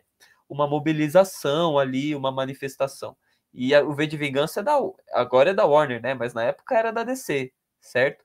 Mas será que o V de Vingança ele realmente ele é um ele é um problema? dentro da lógica capitalista? Se ele fosse, será que ele ia ser produzido? E eu me pergunto, tá, o V ele fez tudo isso e ele morreu. Desculpa o spoiler, gente, o quadrinho tem mais de 40 anos. O V fez tudo isso e ele morreu. Tá, e depois? Não tem Estado, não tem um exército permanente para cuidar daquelas pessoas, o que, que vai acontecer? Vai chegar. É, meio paradigmático mesmo que, ele, que a história acabe com ele não construindo nada, né? Tá ligado? Tipo assim, não é meio paradigmático. e assim, posso dar a letra aqui. Iria acontecer a mesma coisa que aconteceu na Comuna de Paris, né? Que é a invasão imperialista. Iria acontecer a mesma coisa que aconteceu após a Revolução Russa, que é a invasão imperialista. A grande questão é que os russos eles não destruíram o Estado, eles mantiveram e criaram condições para eles se manterem enquanto nação, né? Então o V de Vingança, ele deixa esse ar, assim, do tipo, as pessoas, acho que até uma das últimas cenas são pessoas em volta de uma fogueira, assim, até lembrando um pouco essa questão mais rudimentar, né, mais, mais primitiva do aquecimento, de se aquecer, né, e enfim, de volta de uma fogueira. Então, realmente são histórias que elas vão estar tá criticando o capitalismo, mas não vão dar nenhuma resposta. Então, não é um problema, né? O capitalismo se critica o tempo inteiro. Isso a gente não, não vai falar que não é. Porque, por exemplo, tem ah, o problema do. É, normalmente eles também dão sempre, né, dentro da, dessas histórias, dentro dessas narrativas, eles é, muitas vezes não falam o problema real do capitalismo, né? Então é a superpopulação, é o problema climático, é não sei o quê, tudo muito jogado, né? Como se essas questões, fora a superpopulação, que é super besteira, né? Mas essas questões, elas estão sempre envoltas do problema do capitalismo. Então existe essa limitação mesmo dentro da crítica, entendeu? Eles não podem falar, é, como gente, se essas... é uma merda, vamos derrubar. Como se essas coisas que fossem criticadas brotassem do ar, assim, né? Tá ligado? Tipo assim, né? Tá ligado? Aquecimento global, nossa, aconteceu e aquecimento global. No máximo é a ação humana. Porra, que ação humana, cara? Qual ação humana, cara? Tá o que me dói, o que me dói é quando eles falam, é a ganância humana, assim, de, de uma forma muito abstrata, né? A ganância. E, tipo, não é ganância. Né? É um projeto político de exploração do trabalho que não está nem aí com a questão ambiental, né? que não está nem aí com a questão das contradições né? e da violência que a classe trabalhadora sofre. Né? Eu falo dessa questão da ganância porque eu estava assistindo, inclusive, aquela série é, de ficção científica, é, Love, Death and Robots, que ele só pega distopia assim e ele é uma série que está cotidianamente criticando o capitalismo, criticando na segunda, acho que é a segunda ou terceira temporada, não lembro qual foi a última, tem uma que é muito é, específica, a colonização espanhola nas Américas, né? Que é aquele é. fantástico. Mas ainda assim, não é a ganância. O burguês, ele não te explora porque ele é ganancioso, gente. O burguês, ele te explora porque ele precisa, porque a estrutura do capitalismo é assim. Se ele não te explorar, ele vai se fuder. Ele vai perder e vai continuar perdendo e vai continuar perdendo. Entendeu? É isso, né? É, falou do Love, Death Robots, lembrei dessa, tem uma crítica que termina exatamente assim e é meio broxante, assim, até no final, porque é os robozinhos visitando lá a distopia, tudo destruída e tal, o mundo acabou por causa é, das coisas, aí tem lá uns bilionários que são os culpados e tal, você fala, nossa, mas olha, os robôs falam, nossa, como eles são otários, né, eles deixam todo mundo morrer e tal, e o final é tipo, ah, nossa, como a ganância humana é coisa ruim mesmo, né? Tipo, não, mano, tava tão perto, tão perto, so close, assim, tipo, de acertar o problema, né? Mas é isso também, é porque isso que você colocou, né? Tipo, é, o capitalismo se critica a todo momento. Eu lembrei também do. aquela série de, de, de herói bem, bem hypada aí agora, do. do, do, do The Boys. Lá. The Boys, The Boys, que é massa, inclusive. Mas é, é isso, tá ligado? É todo momento criticando o capitalismo, fazendo a crítica das megacorporações dentro da Amazon, que é uma megacorporação e que tá lucrando pra caralho com essa crítica, né? Tá ligado? Sim. Então, tipo, ao mesmo tempo que tem essa crítica, assim, quando se fosse realmente como se colocou um problema, não, não seria produzido, né? Tá ligado? Sabe? Tipo, não, não, não seria feita essa, essa crítica, assim, né? Tipo, e, e ao mesmo tempo limita, né? Eu lembrei do filme do Batman agora, assim, que termina com ele super. É, super liberal, assim, né? Social-democrata, fazendo até campanha pra, presi pra prefeita democrata, né? Tipo, como se, puta, fosse isso, entendeu? A resposta, assim. É sempre. É isso, né? O problema do mainstream é esse, que, que a crítica vai sempre ser podada, nunca vai ser profunda, né? E tudo mais. E que tem a, a competência e habilidade para fazer uma crítica mais qualitativa, né? Não, não vai ter espaço. Não vai ter espaço, de fato. Ou se tiver, né? A gente está pensando no mercado americano. Imagina se já, já é difícil encontrar comunistas aqui no Brasil, não não tão mais tanto, né? Pra, ou revolucionários, imagina como deve ser difícil encontrar lá, né? Que ali é o berço. A gente está falando da galera que inventa a ideologia, né? Que faz. Então a classe é. trabalhadora, é. imagino que lá está muito mais imersa. Apesar é, de eu... sofrer as mesmas contradições, né? É, eu vou abrir até um parênteses aqui. Eu fiz esses dias uma live comentando os filmes do Oscar, né? E aí eu falei justamente sobre, sobre o filme do Triângulo da Tristeza. Que ele tem o. o é um, o filme se passa em um, um navio lá, um cruzeiro super luxuoso para os bilionários, né? E aí o capitão é um, é, ele é um comunista, né? Ele é um socialista, assim, ele cita Marx e Lenin em vários momentos, assim, só que ele sempre nessa desculpa, assim, não, não, não sou comunista. Comunista é uma palavra muito feia, né? Uma palavra muito forte, assim, cara. Calma lá, eu sou socialista, eu sou marxista, né? Tipo, porra, cara, não, velho. Tá ligado? Só que tem esse ponto também, né? O macartismo foi muito forte lá nos Estados Unidos, Guerra Fria e tudo mais. Vou até dar um ponto aqui que também entrou em debate agora, foi na série do The Last of Us, né? Só para mostrar uhum. a limitação quando existe a, a situação e a pontuação direta série do Last of Us, eles chegaram simplesmente na melhor sociedade que tem para se viver, que foi apresentada até então, eles falaram: comunismo é bom. Mas depois que eles saíram, cinco minutos depois, o Joel vira para ela depois de uma pergunta e fala: ah, mas isso só é possível porque é muito, é, o mundo não é tão complicado. Outro exemplo, Fred Hampton, é, Judas e o Messias Negro. Quem não assistiu esse filme, assista. Mas tem uma questão somos revolucionários, somos é, marxistas, fazemos trabalho de base, estamos organizados, fazemos não sei o quê. Mas o que, que acontece com esses marxistas?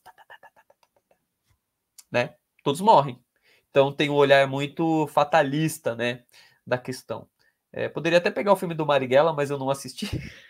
É, eu também sou militante do meu partido, eu não, não, quis assistir, porque, enfim, né? Medo, eu acabei. Né? É, fiquei sabendo que tem um, um olhar aí para uma democracia abstrata tal, não fiquei com vontade. Mas se você for pegar algum.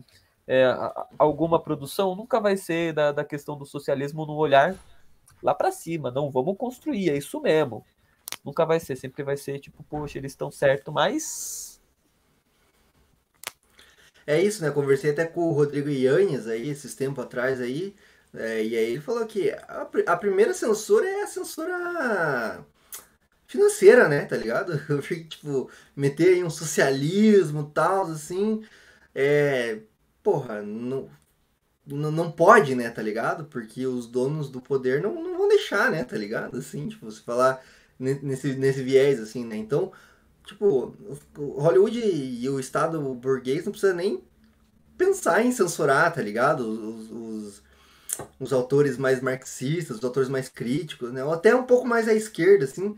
O próprio mercado já vai fazer isso, né? Tá ligado? Tipo, calando essas vozes e tal. Mas o.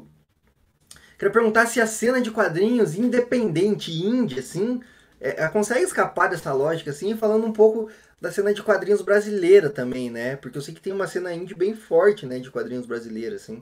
Se ela consegue escapar dessa ideologia dominante aí, dessa propaganda imperialista também, né? Como que é essa cena independente aí? Olha, escapar eu acho que é uma palavra muito forte.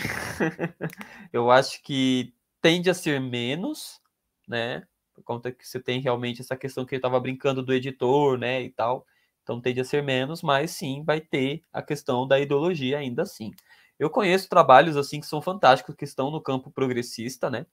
Tem a própria editora Zapata, que é do. É... Nossa, me fugindo o nome dos meus amigos, meu Deus do céu. Daniel Esteves, né? Que ele produz quadrinhos num, num viés mais à esquerda, progressista, né? Apesar dele estar ali num campo quase social-democrata, mas enfim, desculpa, Daniel, beijo. Tenho também o Rubens, né? Que ele, ele produz quadrinhos autorais que estão no campo bem bacana também. Ele fez um, um quadrinho fazendo uma analogia ali com o fascismo, que ficou, né, ficou bem bacana. Ele também é marxista e tal. A gente tem algum, alguns pontos assim, mas é, não necessariamente é, é, é igual a gente está falando aqui, né? Tudo quadrinho é político, mas quem debate política mais de uma forma mais escancarada são poucos, né? Desses grupos, mas tem produções muito muito valorosas, muito boas. E ao mesmo tempo que tem, né, uma galera que é mais reacionária, mas essa galera assim nem cola muito no, nos rolês independentes assim de feira de quadrinhos que, que rolam, né? É uma galera que fica mais na deles ali, porque ele sabe que se chegar não vai ser bem aceito, né? Porque, enfim, nossa a movimentação independente do Brasil ela está muito mais no campo da esquerda é que não é uma esquerda revolucionária né é uma esquerda ali que está no progressismo e tal né numa social democracia uhum. social liberalismo mas ainda assim não vai aceitar fascista não vai aceitar né um liberal de direita então realmente vão ter essas contradições mas ainda assim tem trabalhos fantásticos, mas é naquilo que a gente estava falando, né? Tem o, poxa, gosto tanto do Fred Hampton, gosto muito desse filme, esse filme é fantástico. Mas tem a minha crítica, eu gosto bastante também, né? Do, do filme anterior a ele que eu falei, né? Que é a, da, da série do The Lost of Us, né? Da, dessa situação. Eu acho muito bacana terem mostrado isso, mas eu tenho a minha crítica.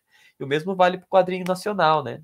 Tem, tem muita coisa boa. Inclusive, estou vendo aqui que é, tem a editora Guará, que também está no campo mais progressista, e tem o um quadrinho do Denis Mello, né? Chamado.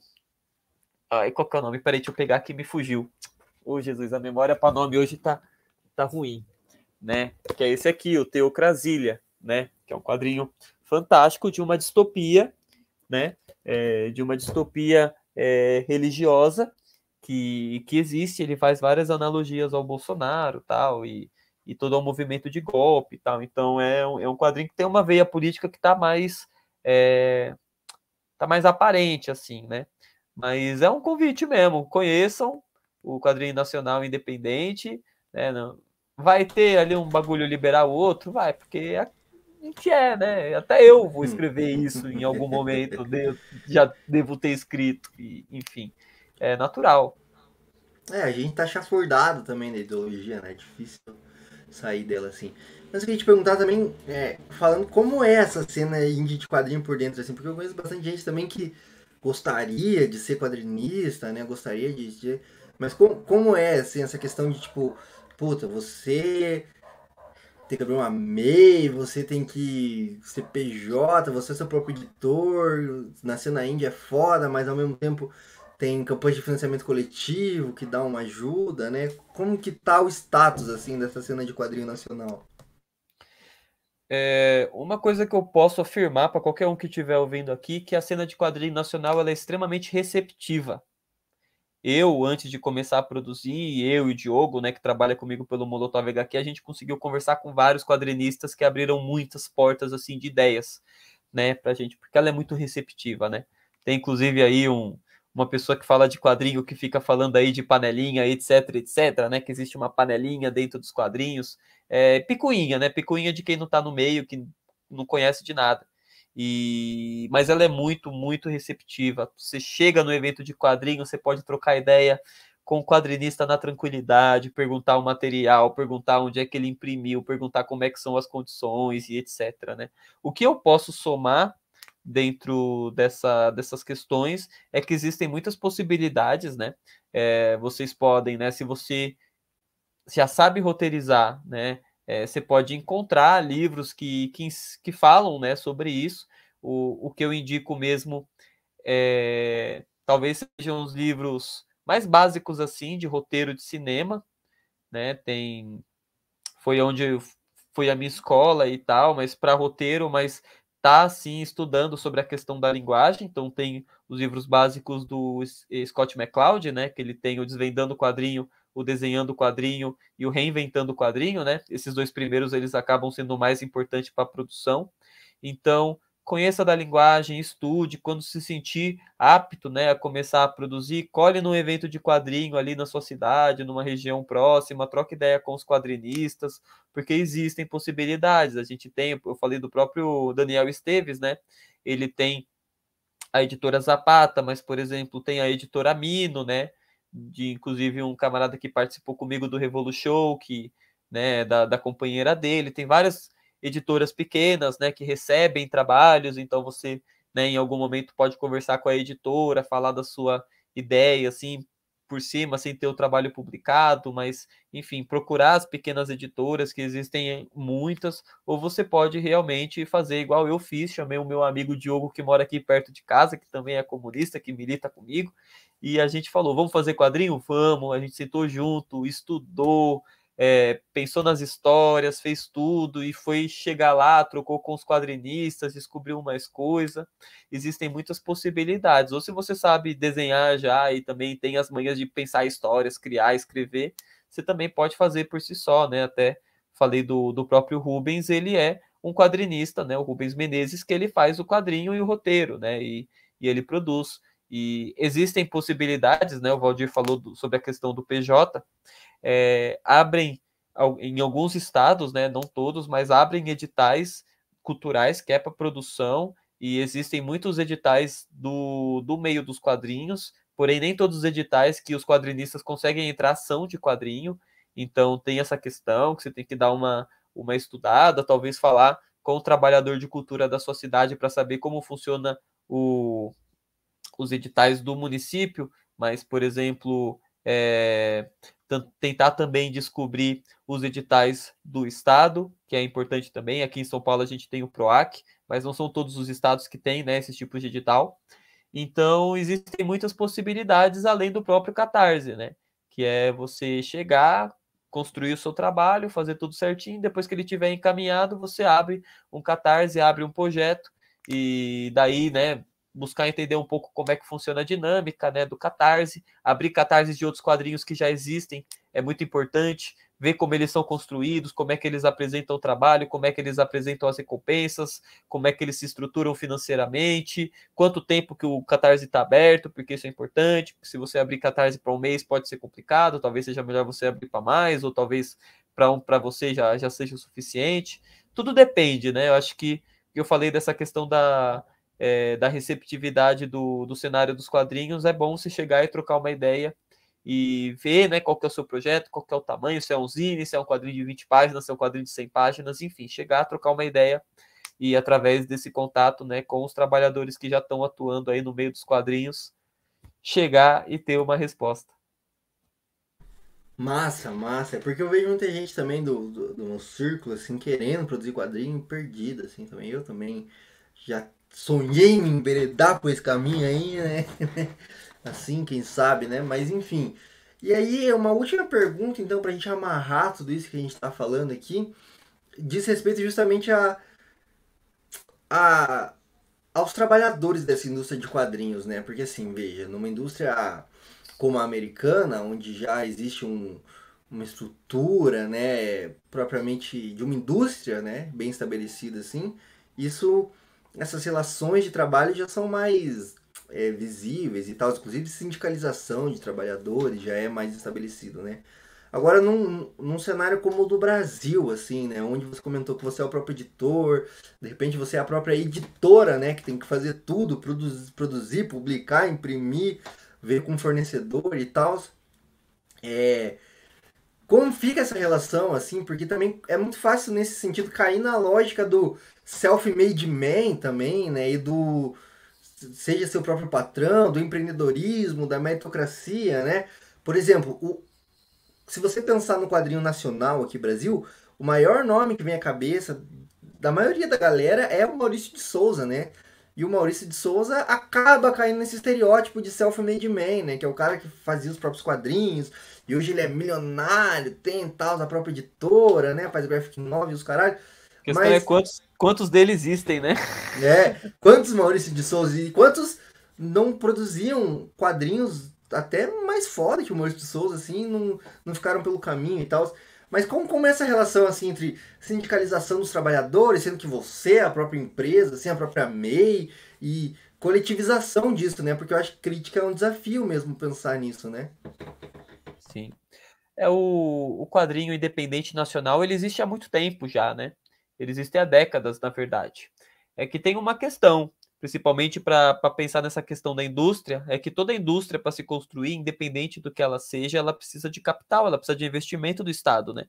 Então não acha que, nossa, olha só, é o Steve Jobs conseguiu dentro da garagem dele, né? Enfim, é tudo mito mesmo, né? Sempre teve investimento do Estado e tal. E para a gente realmente é, modificar as, as condições materiais dos trabalhadores de quadrinho no Brasil, existe essa necessidade também, né?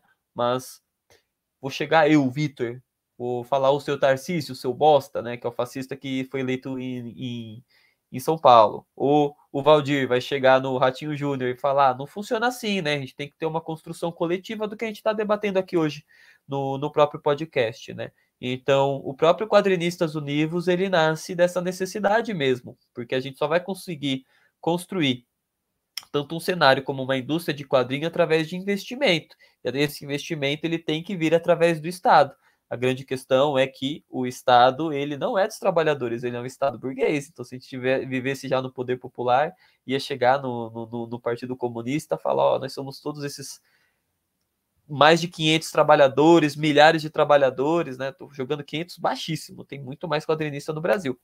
Mas aí, queremos, né, tá construindo, produzindo, mas a gente precisa. Se a gente chegar isso num burguês, ele vai rir, né? Então tem que ter uma pressão popular, tem que ter um movimento de luta para isso ser possível, né? Uma das pautas que eu levanto que é totalmente possível dentro do capitalismo, né?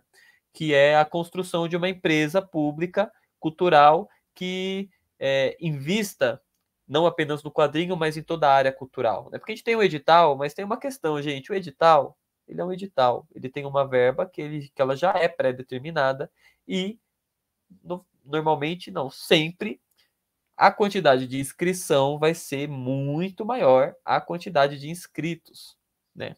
Então, existe essa questão. Então, a construção de uma empresa que seja de investimento continuado vai trazer realmente aí uma condição de tipo, você é quadrinista, faz o seu projeto, leva lá, ele é avaliado, logicamente, né? Você faz seu projeto, faz orçamento, etc. Mas ele é avaliado, arruma, vê o que precisa arrumar, é aceito e, e passa, né? E daí você vira, né?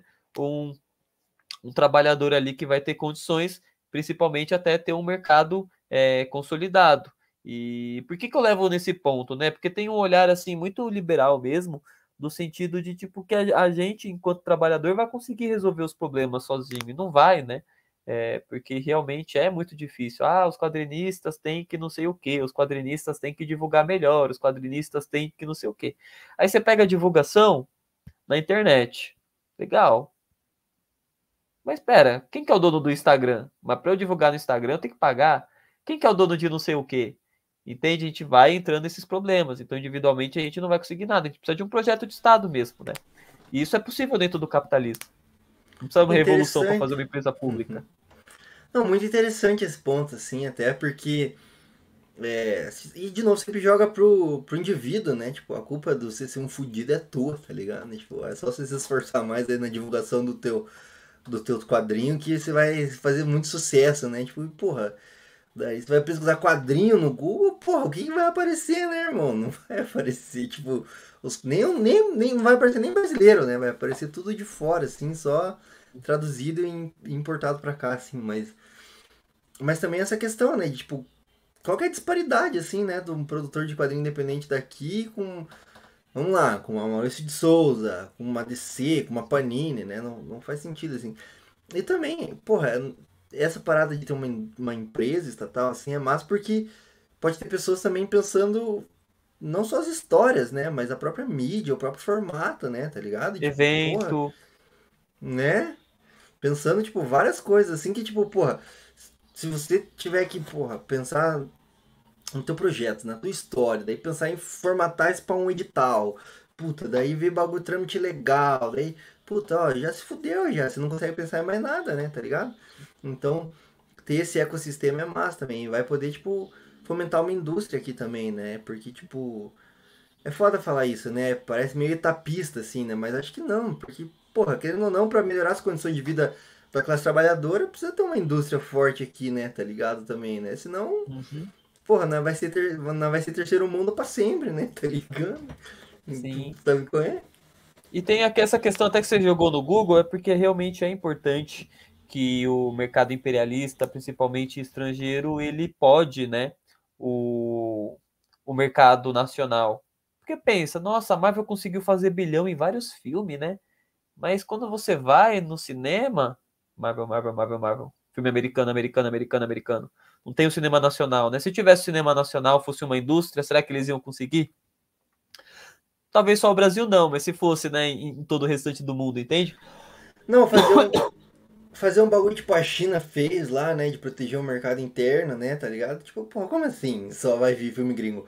Mas também a questão da sala de distribuição, né? A gente já falou aqui várias vezes, em vários episódios, assim, pô, é a IMAX, é o CI, é não sei o que, Cineplus, é tudo gringa essas porra. Você acha que uma parada gringa que já tem um lobby fudido lá com a Marvel, com a Disney vai exibir um filme nacional aqui, tá ligado? Tipo, não vai. Aí você vai no final do ano, no cinema, só Homem-Aranha, Homem-Aranha, Homem-Aranha, Homem-Aranha, Homem-Aranha, Star Wars, Star Wars, Star Wars e acabou. Não tem mais nada. Tá ligado? E você pontuou uma coisa importante, né? E é por isso que eu falo, uma, é, não uma empresa de quadrinho, uma empresa cultural. Porque o trabalhador de quadrinho, ele não é apenas o quadrinista. Ele é a pessoa que divulga quadrinho, é a pessoa que faz evento de quadrinho, é a pessoa que organiza evento de quadrinho, né? é a pessoa que, enfim, tem, tem várias. É o youtuber partes. que faz review de quadrinho no YouTube. Exatamente, entendeu? Então é o comunicador também. É, enfim, tem, tem várias parcerias aí, porque a gente lá do Molotov, a gente tem uma espécie de cabine de imprensa, né? Antes da gente estrear um trabalho, a gente abre né, para essa galera que é independente, que é nacional, a gente disponibiliza o quadrinho digital para as pessoas lerem e daí a gente faz live e tal, para ajudar na divulgação também, né? E para estar tá fomentando o quadrinho nacional. Então é exatamente isso, é cultural, não é só para quadrinho não, é para cinema, é para literatura, é para teatro, é para circo, é para música, porque não é só o trabalhador cultural do quadrinho que está se fudendo não, né?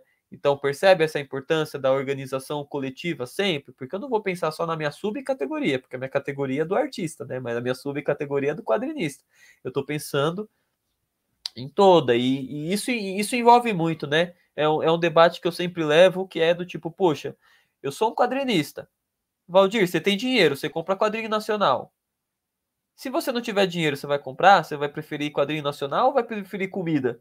que é o que você precisa para sobreviver. Ah, eu, eu acho que eu gosto mais de comida do que de quadrinho. E, e de estudar. Referência a Hermes e Renata, desculpa. É, mas exato. Então, existe uma questão do tipo: o trabalhador da cultura, trabalhador de quadrinho, ele não deve só olhar para a sua, própria categoria. Então a gente tem que estar organizado junto com os professores, junto com as enfermeiras, né, que estão lutando pelo piso salarial há bastante tempo e a gente estava falando sobre a questão da representatividade. As enfermeiras, na sua maioria, são mulheres negras, né? São trabalhadoras de é, postos que ficam né, em bairros. Então, é, educação, trabalhadores da saúde, trabalhador do transporte, a gente tem que estar tá realmente lutando coletivamente. Porque se esses trabalhadores tiverem condições materiais, se não, não não vai ter mais esse o porquê do tipo, nossa, eu vou comprar o arroz aqui no seu Zé que tem a quitanda ou eu vou comprar no hipermercado? Porque você tá bem, mano, você recebe bem, entendeu? Você não, não, não tem dificuldade, aquilo não vai te fazer diferença. Mas eu sei que vai fazer diferença agora, né? Pro, pro Valdir, vai fazer para mim. Então, realmente a gente tem que pensar coletivamente sempre, né? Que a condição de, de vida da classe trabalhadora ajuda a todos, né? Claro, claro, é sair da, da bolha, assim. Eu, eu queria comentar, fazer um comentário antes de você falar assim, é porque também muita, muita gente critica assim essa pira de piso, de aumento de salário, como se fosse onerar o, o, o, o, o pequeno burguês, assim, né? O dono do, dos pequenos negócios, assim. Só que, na verdade, tipo assim, se o trabalhador não tem dinheiro suficiente para consumir as paradas que ele precisa, tá ligado? Quem que vai quebrar mais fácil assim? É a Amazon, é o hipermercado gringo, é o Walmart que consegue abaixar o preço pra caralho? Ou é o seu Zé da Quitanda ali que, puta, vai ter que vender naquele preço e aí não consegue, se fodeu, pro trabalhador não tem dinheiro pra comprar dele. Desculpa, seu Zé, sua Quitanda vai falir, cara. Tipo assim, então é foda, né? Mas, é, Outro ponto que você colocou aí é. Puta, eu esqueci, pode falar. Não, só, só um ponto sobre o Estado que eu acho que é um ponto é, extremamente importante, que é, gente, vocês nunca vão abrir o jornal e vão ler Nicarágua faliu. Vocês nunca vão abrir o jornal e vão ler Honduras faliu. Sabe por quê? Porque o Estado ele não entra em falência. O Estado é aquele que faz dinheiro a nota que você tem na sua carteira, enfim, tudo que você tem vem do Estado. Por que, que eu acho bem importante a gente pontuar isso? Porque quando a gente fala de investimento público, a gente vem nessa questão da, ah, mas vai criar essa empresa para os quadrinistas trabalhar, mas esse dinheiro vai vir da onde? E não é o seu imposto que dá as condições para o Estado fazer investimento. Porque o Estado, na real, ele não precisa do seu imposto. O imposto existe, logicamente, por um motivo, né? Que é para, tipo, não deixar que moedas estrangeiras entrem no, no país, então ele tem esse motivo e alguns outros. Eu nem sou economista, não, não vou ser o mais apropriado para debater sobre essa questão, mas o Estado em si ele sobrevive sem imposto. A Coreia Popular não tem imposto. Então, como é que o Olha Estado aí, da Coreia ó. Popular não, não faliu? Então, é, entende? Então, existe realmente essa necessidade, porque quando a gente fala de investimento público, parece que a gente está cometendo um crime ao bolso da pessoa, que a pessoa, nossa, vai aumentar o imposto, não sei o quê. E não, gente. Não, o que a gente quer é que o trabalhador tenha o mesmo direito, na verdade, é o mesmo direito que o burguês, porque no começo da, da, da pandemia, os bancos receberam 1,3 trilhões de dólares do Paulo Guedes e do governo Bolsonaro. 1,3 trilhões.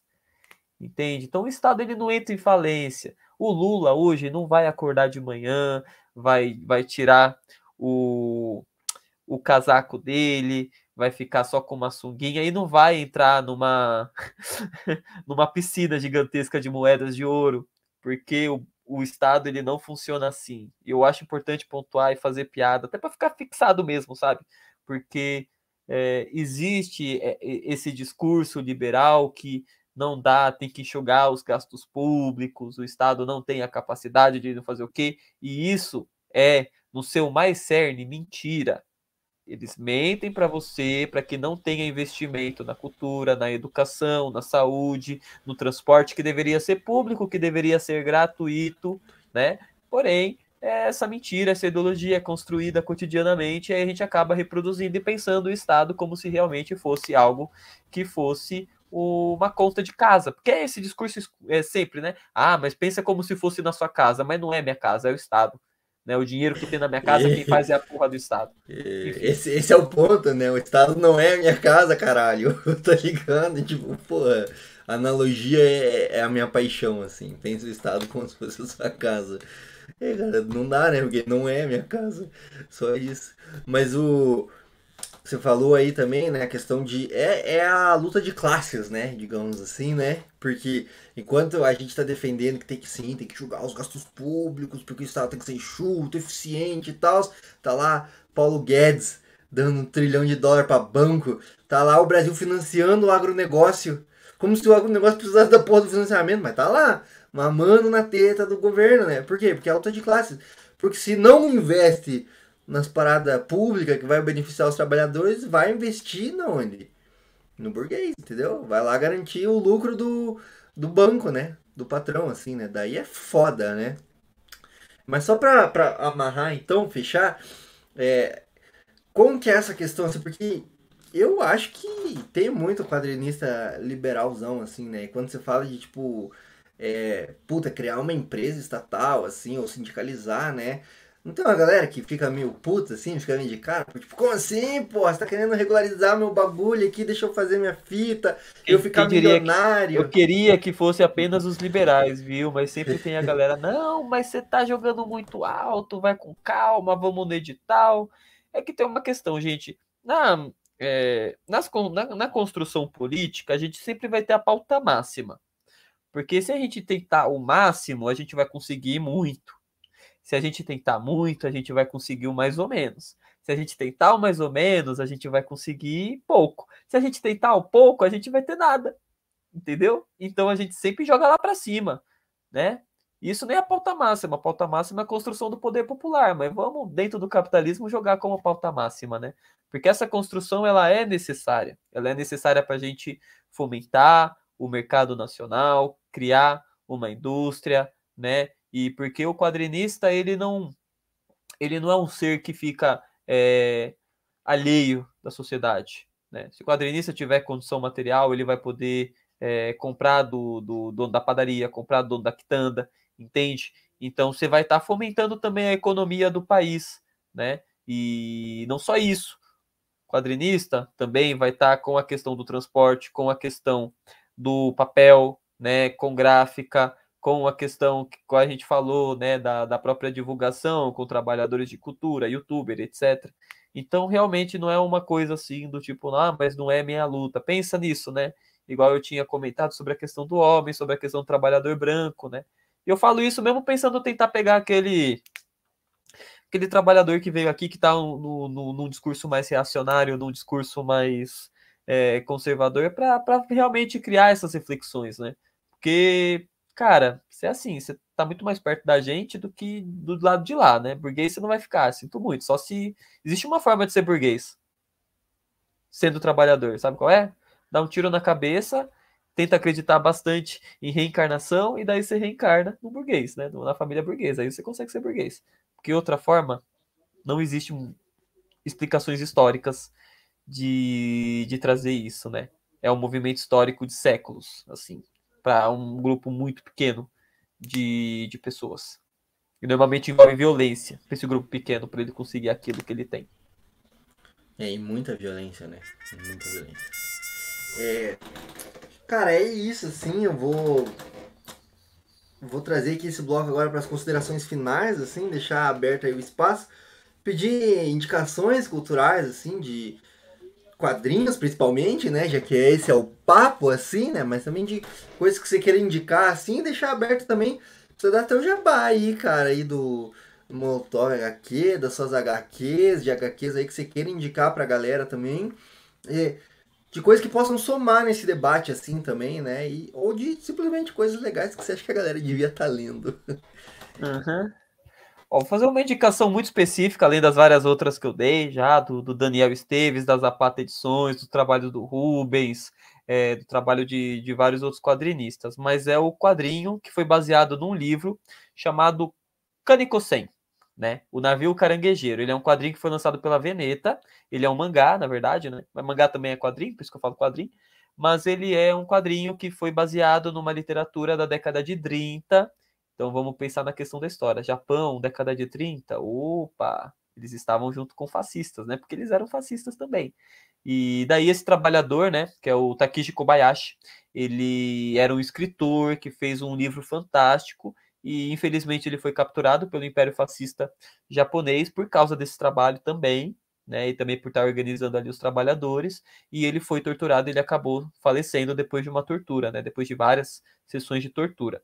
Mas o esse quadrinho que é baseado nesse livro que saiu pela Veneta, né, ele vai contar a história de trabalhadores que eles trabalham em um navio caranguejeiro, né, na pesca, e são trabalhadores que vivem em situação completamente precária, né? Eles muitas vezes morrem durante o trabalho por causa dessas condições, eles dormem em um celeiro de pulgas, eles passam fome, passam frio, é uma desgraceira.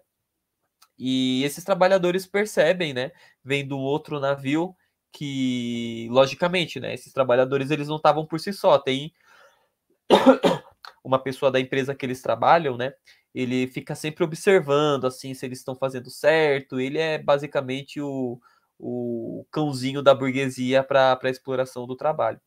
Mas eles percebem que tinha um navio que estava com umas condições muito próximas do, do lado deles, mas esse navio ele acabou afundando, todas as pessoas acabaram morrendo, porque o navio deles não podia parar de produzir, é, precisava continuar produzindo. Então, para isso, eles deixaram esse navio morrer. E daí eles têm essa opção: eles vão morrer, né? Igual esses trabalhadores, em um momento ou outro, eles vão fazer uma revolução. E eles só têm essa ideia porque um pouco antes eles acabam encontrando né, é, um soviético e um trabalhador chinês, e daí eles têm essa troca de ideia, né, dessa, dessa elevação da consciência de classe. Mas todo mundo tem consciência de classe, porque todo trabalhador sabe que é trabalhador, né? Você sabe que você é trabalhador. Você trabalha? Entendeu? Então eles vão elevar a consciência de classe e vão chegar no momento. Ou a gente faz a revolução, ou a gente vai morrer. O que, que a gente vai escolher? Então, indica esse quadrinho. O Navio Quergueiro, ou O Navio dos Homens, não lembro como a Veneta traduziu, mas o título original é Konikosei. Massa, massa, massa. Excelente indicação aí. É, eu já tinha ouvido falar já, mas nunca li já. Fiquei curioso aí. Mas então é isso, mano. Abriu espaço também pra você dar teu jabá aí, onde a galera te encontra, onde encontra teus quadrinhos aí, né? E qualquer recado finais aí que você queira dar aí pra audiência. Valeu! Gente, vocês me encontram no Instagram. Eu tô como Vix, V-I-X, ponto Gariba. Gariba por causa do Garibaldo da Vila Sésamo, né? Aquele pássaro amarelo, mas enfim. E também eu vou pedir para vocês seguirem o Molotov HQ, que vocês encontram como arroba Molotov HQ, né? Lá nós temos dois trabalhos já publicados. Um se chama Assalto ao Útero, que vai contar a trajetória de uma trabalhadora né, de, de material reciclável, que ela está grávida, e é uma história que fala sobre retirada de direitos. Não vou falar muito porque é para não dar spoiler, né? É um quadrinho curto de 20 páginas. E tem o Pavilhão, que é o nosso segundo trabalho, que vai falar sobre essa questão né, do encarceramento em massa da população, mas principalmente sobre as condições de vida né, da classe trabalhadora mais precarizada e família, amizade, falta de acesso à saúde, educação, moradia, todos os problemas que a gente está conversando aqui. Gostaria muito de agradecer o Valdir pelo convite, fiquei muito feliz de participar de mais esse podcast falando de política, que é um assunto que eu gosto bastante. E é isso. Te vejo por aí. É isso aí.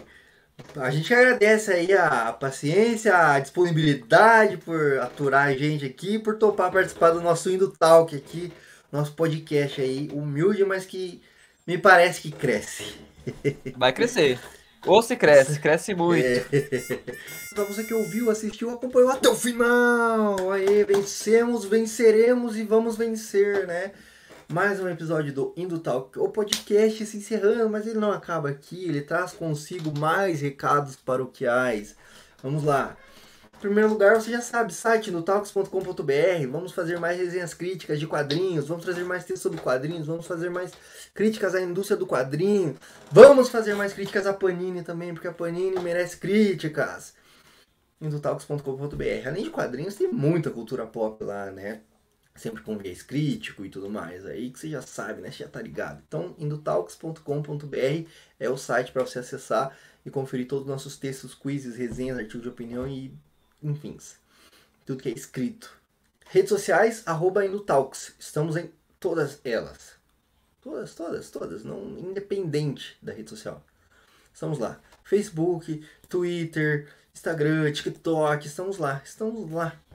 Tá? Aos trancos e barrancos produzindo conteúdo. Acho que vale a pena você seguir a gente em todas.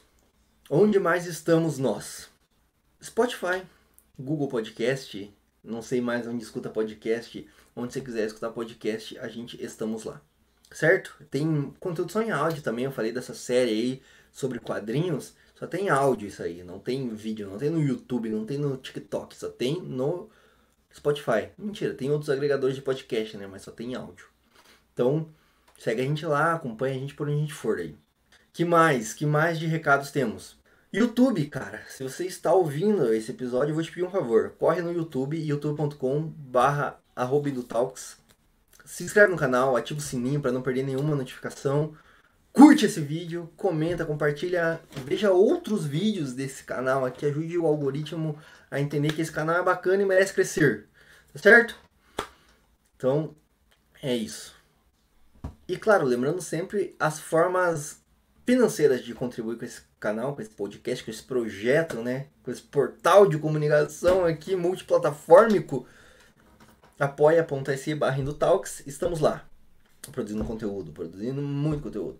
Pode contribuir, qualquer valor. Quem doa 5 pilinhas ou mais tem todos os episódios adiantados, tá? Terminou a edição, saiu do forno o episódio, pum, apoia esse primeiro, tá certo? Que mais? PicPay, tamo no PicPay, arroba do Talks, procura a gente lá, faz um Pix pra nós lá. Quer fazer um Pix? Ah, não posso ajudar no Apoia esse cara todo mês, não tem cartão de crédito, não consigo é, me comprometer aí. Não, faz um Pix pra gente. Arroba Talks no PicPay ou contato arroba indotalks.com.br é a chave Pix para você fazer um Pix pra gente. Ah, falei do Spotify, né? Mas a melhor forma de ajudar a gente é ouvindo o episódio pela Orelo orelo.cc barra Indutalks. Mas orelo.cc barra Indutalks. Cara, só dá o play lá, você já vai estar tá ajudando a gente aqui. Você não precisa pagar nada e você vai estar tá ajudando a gente, tá? É a única plataforma que, até onde eu sei, né, que remunera criadores de conteúdo em podcast. Então só dá o play lá na orelo.cc para gente ganhar 3 centavos a cada reprodução. A gente vai ainda criar né, as campanhas de financiamento aí na Aurelo, mas é isso aí, tá? E é isso aí, meu povo e minha pova. Vencemos mais um episódio do Indo Tal, que acabou os recados, acabou tudo. Tem mais conteúdo aí nosso pela Interwebs. Fica com a gente, tá? Mas é isso. Nos vemos no próximo. Um abraço e até a próxima. Acabou.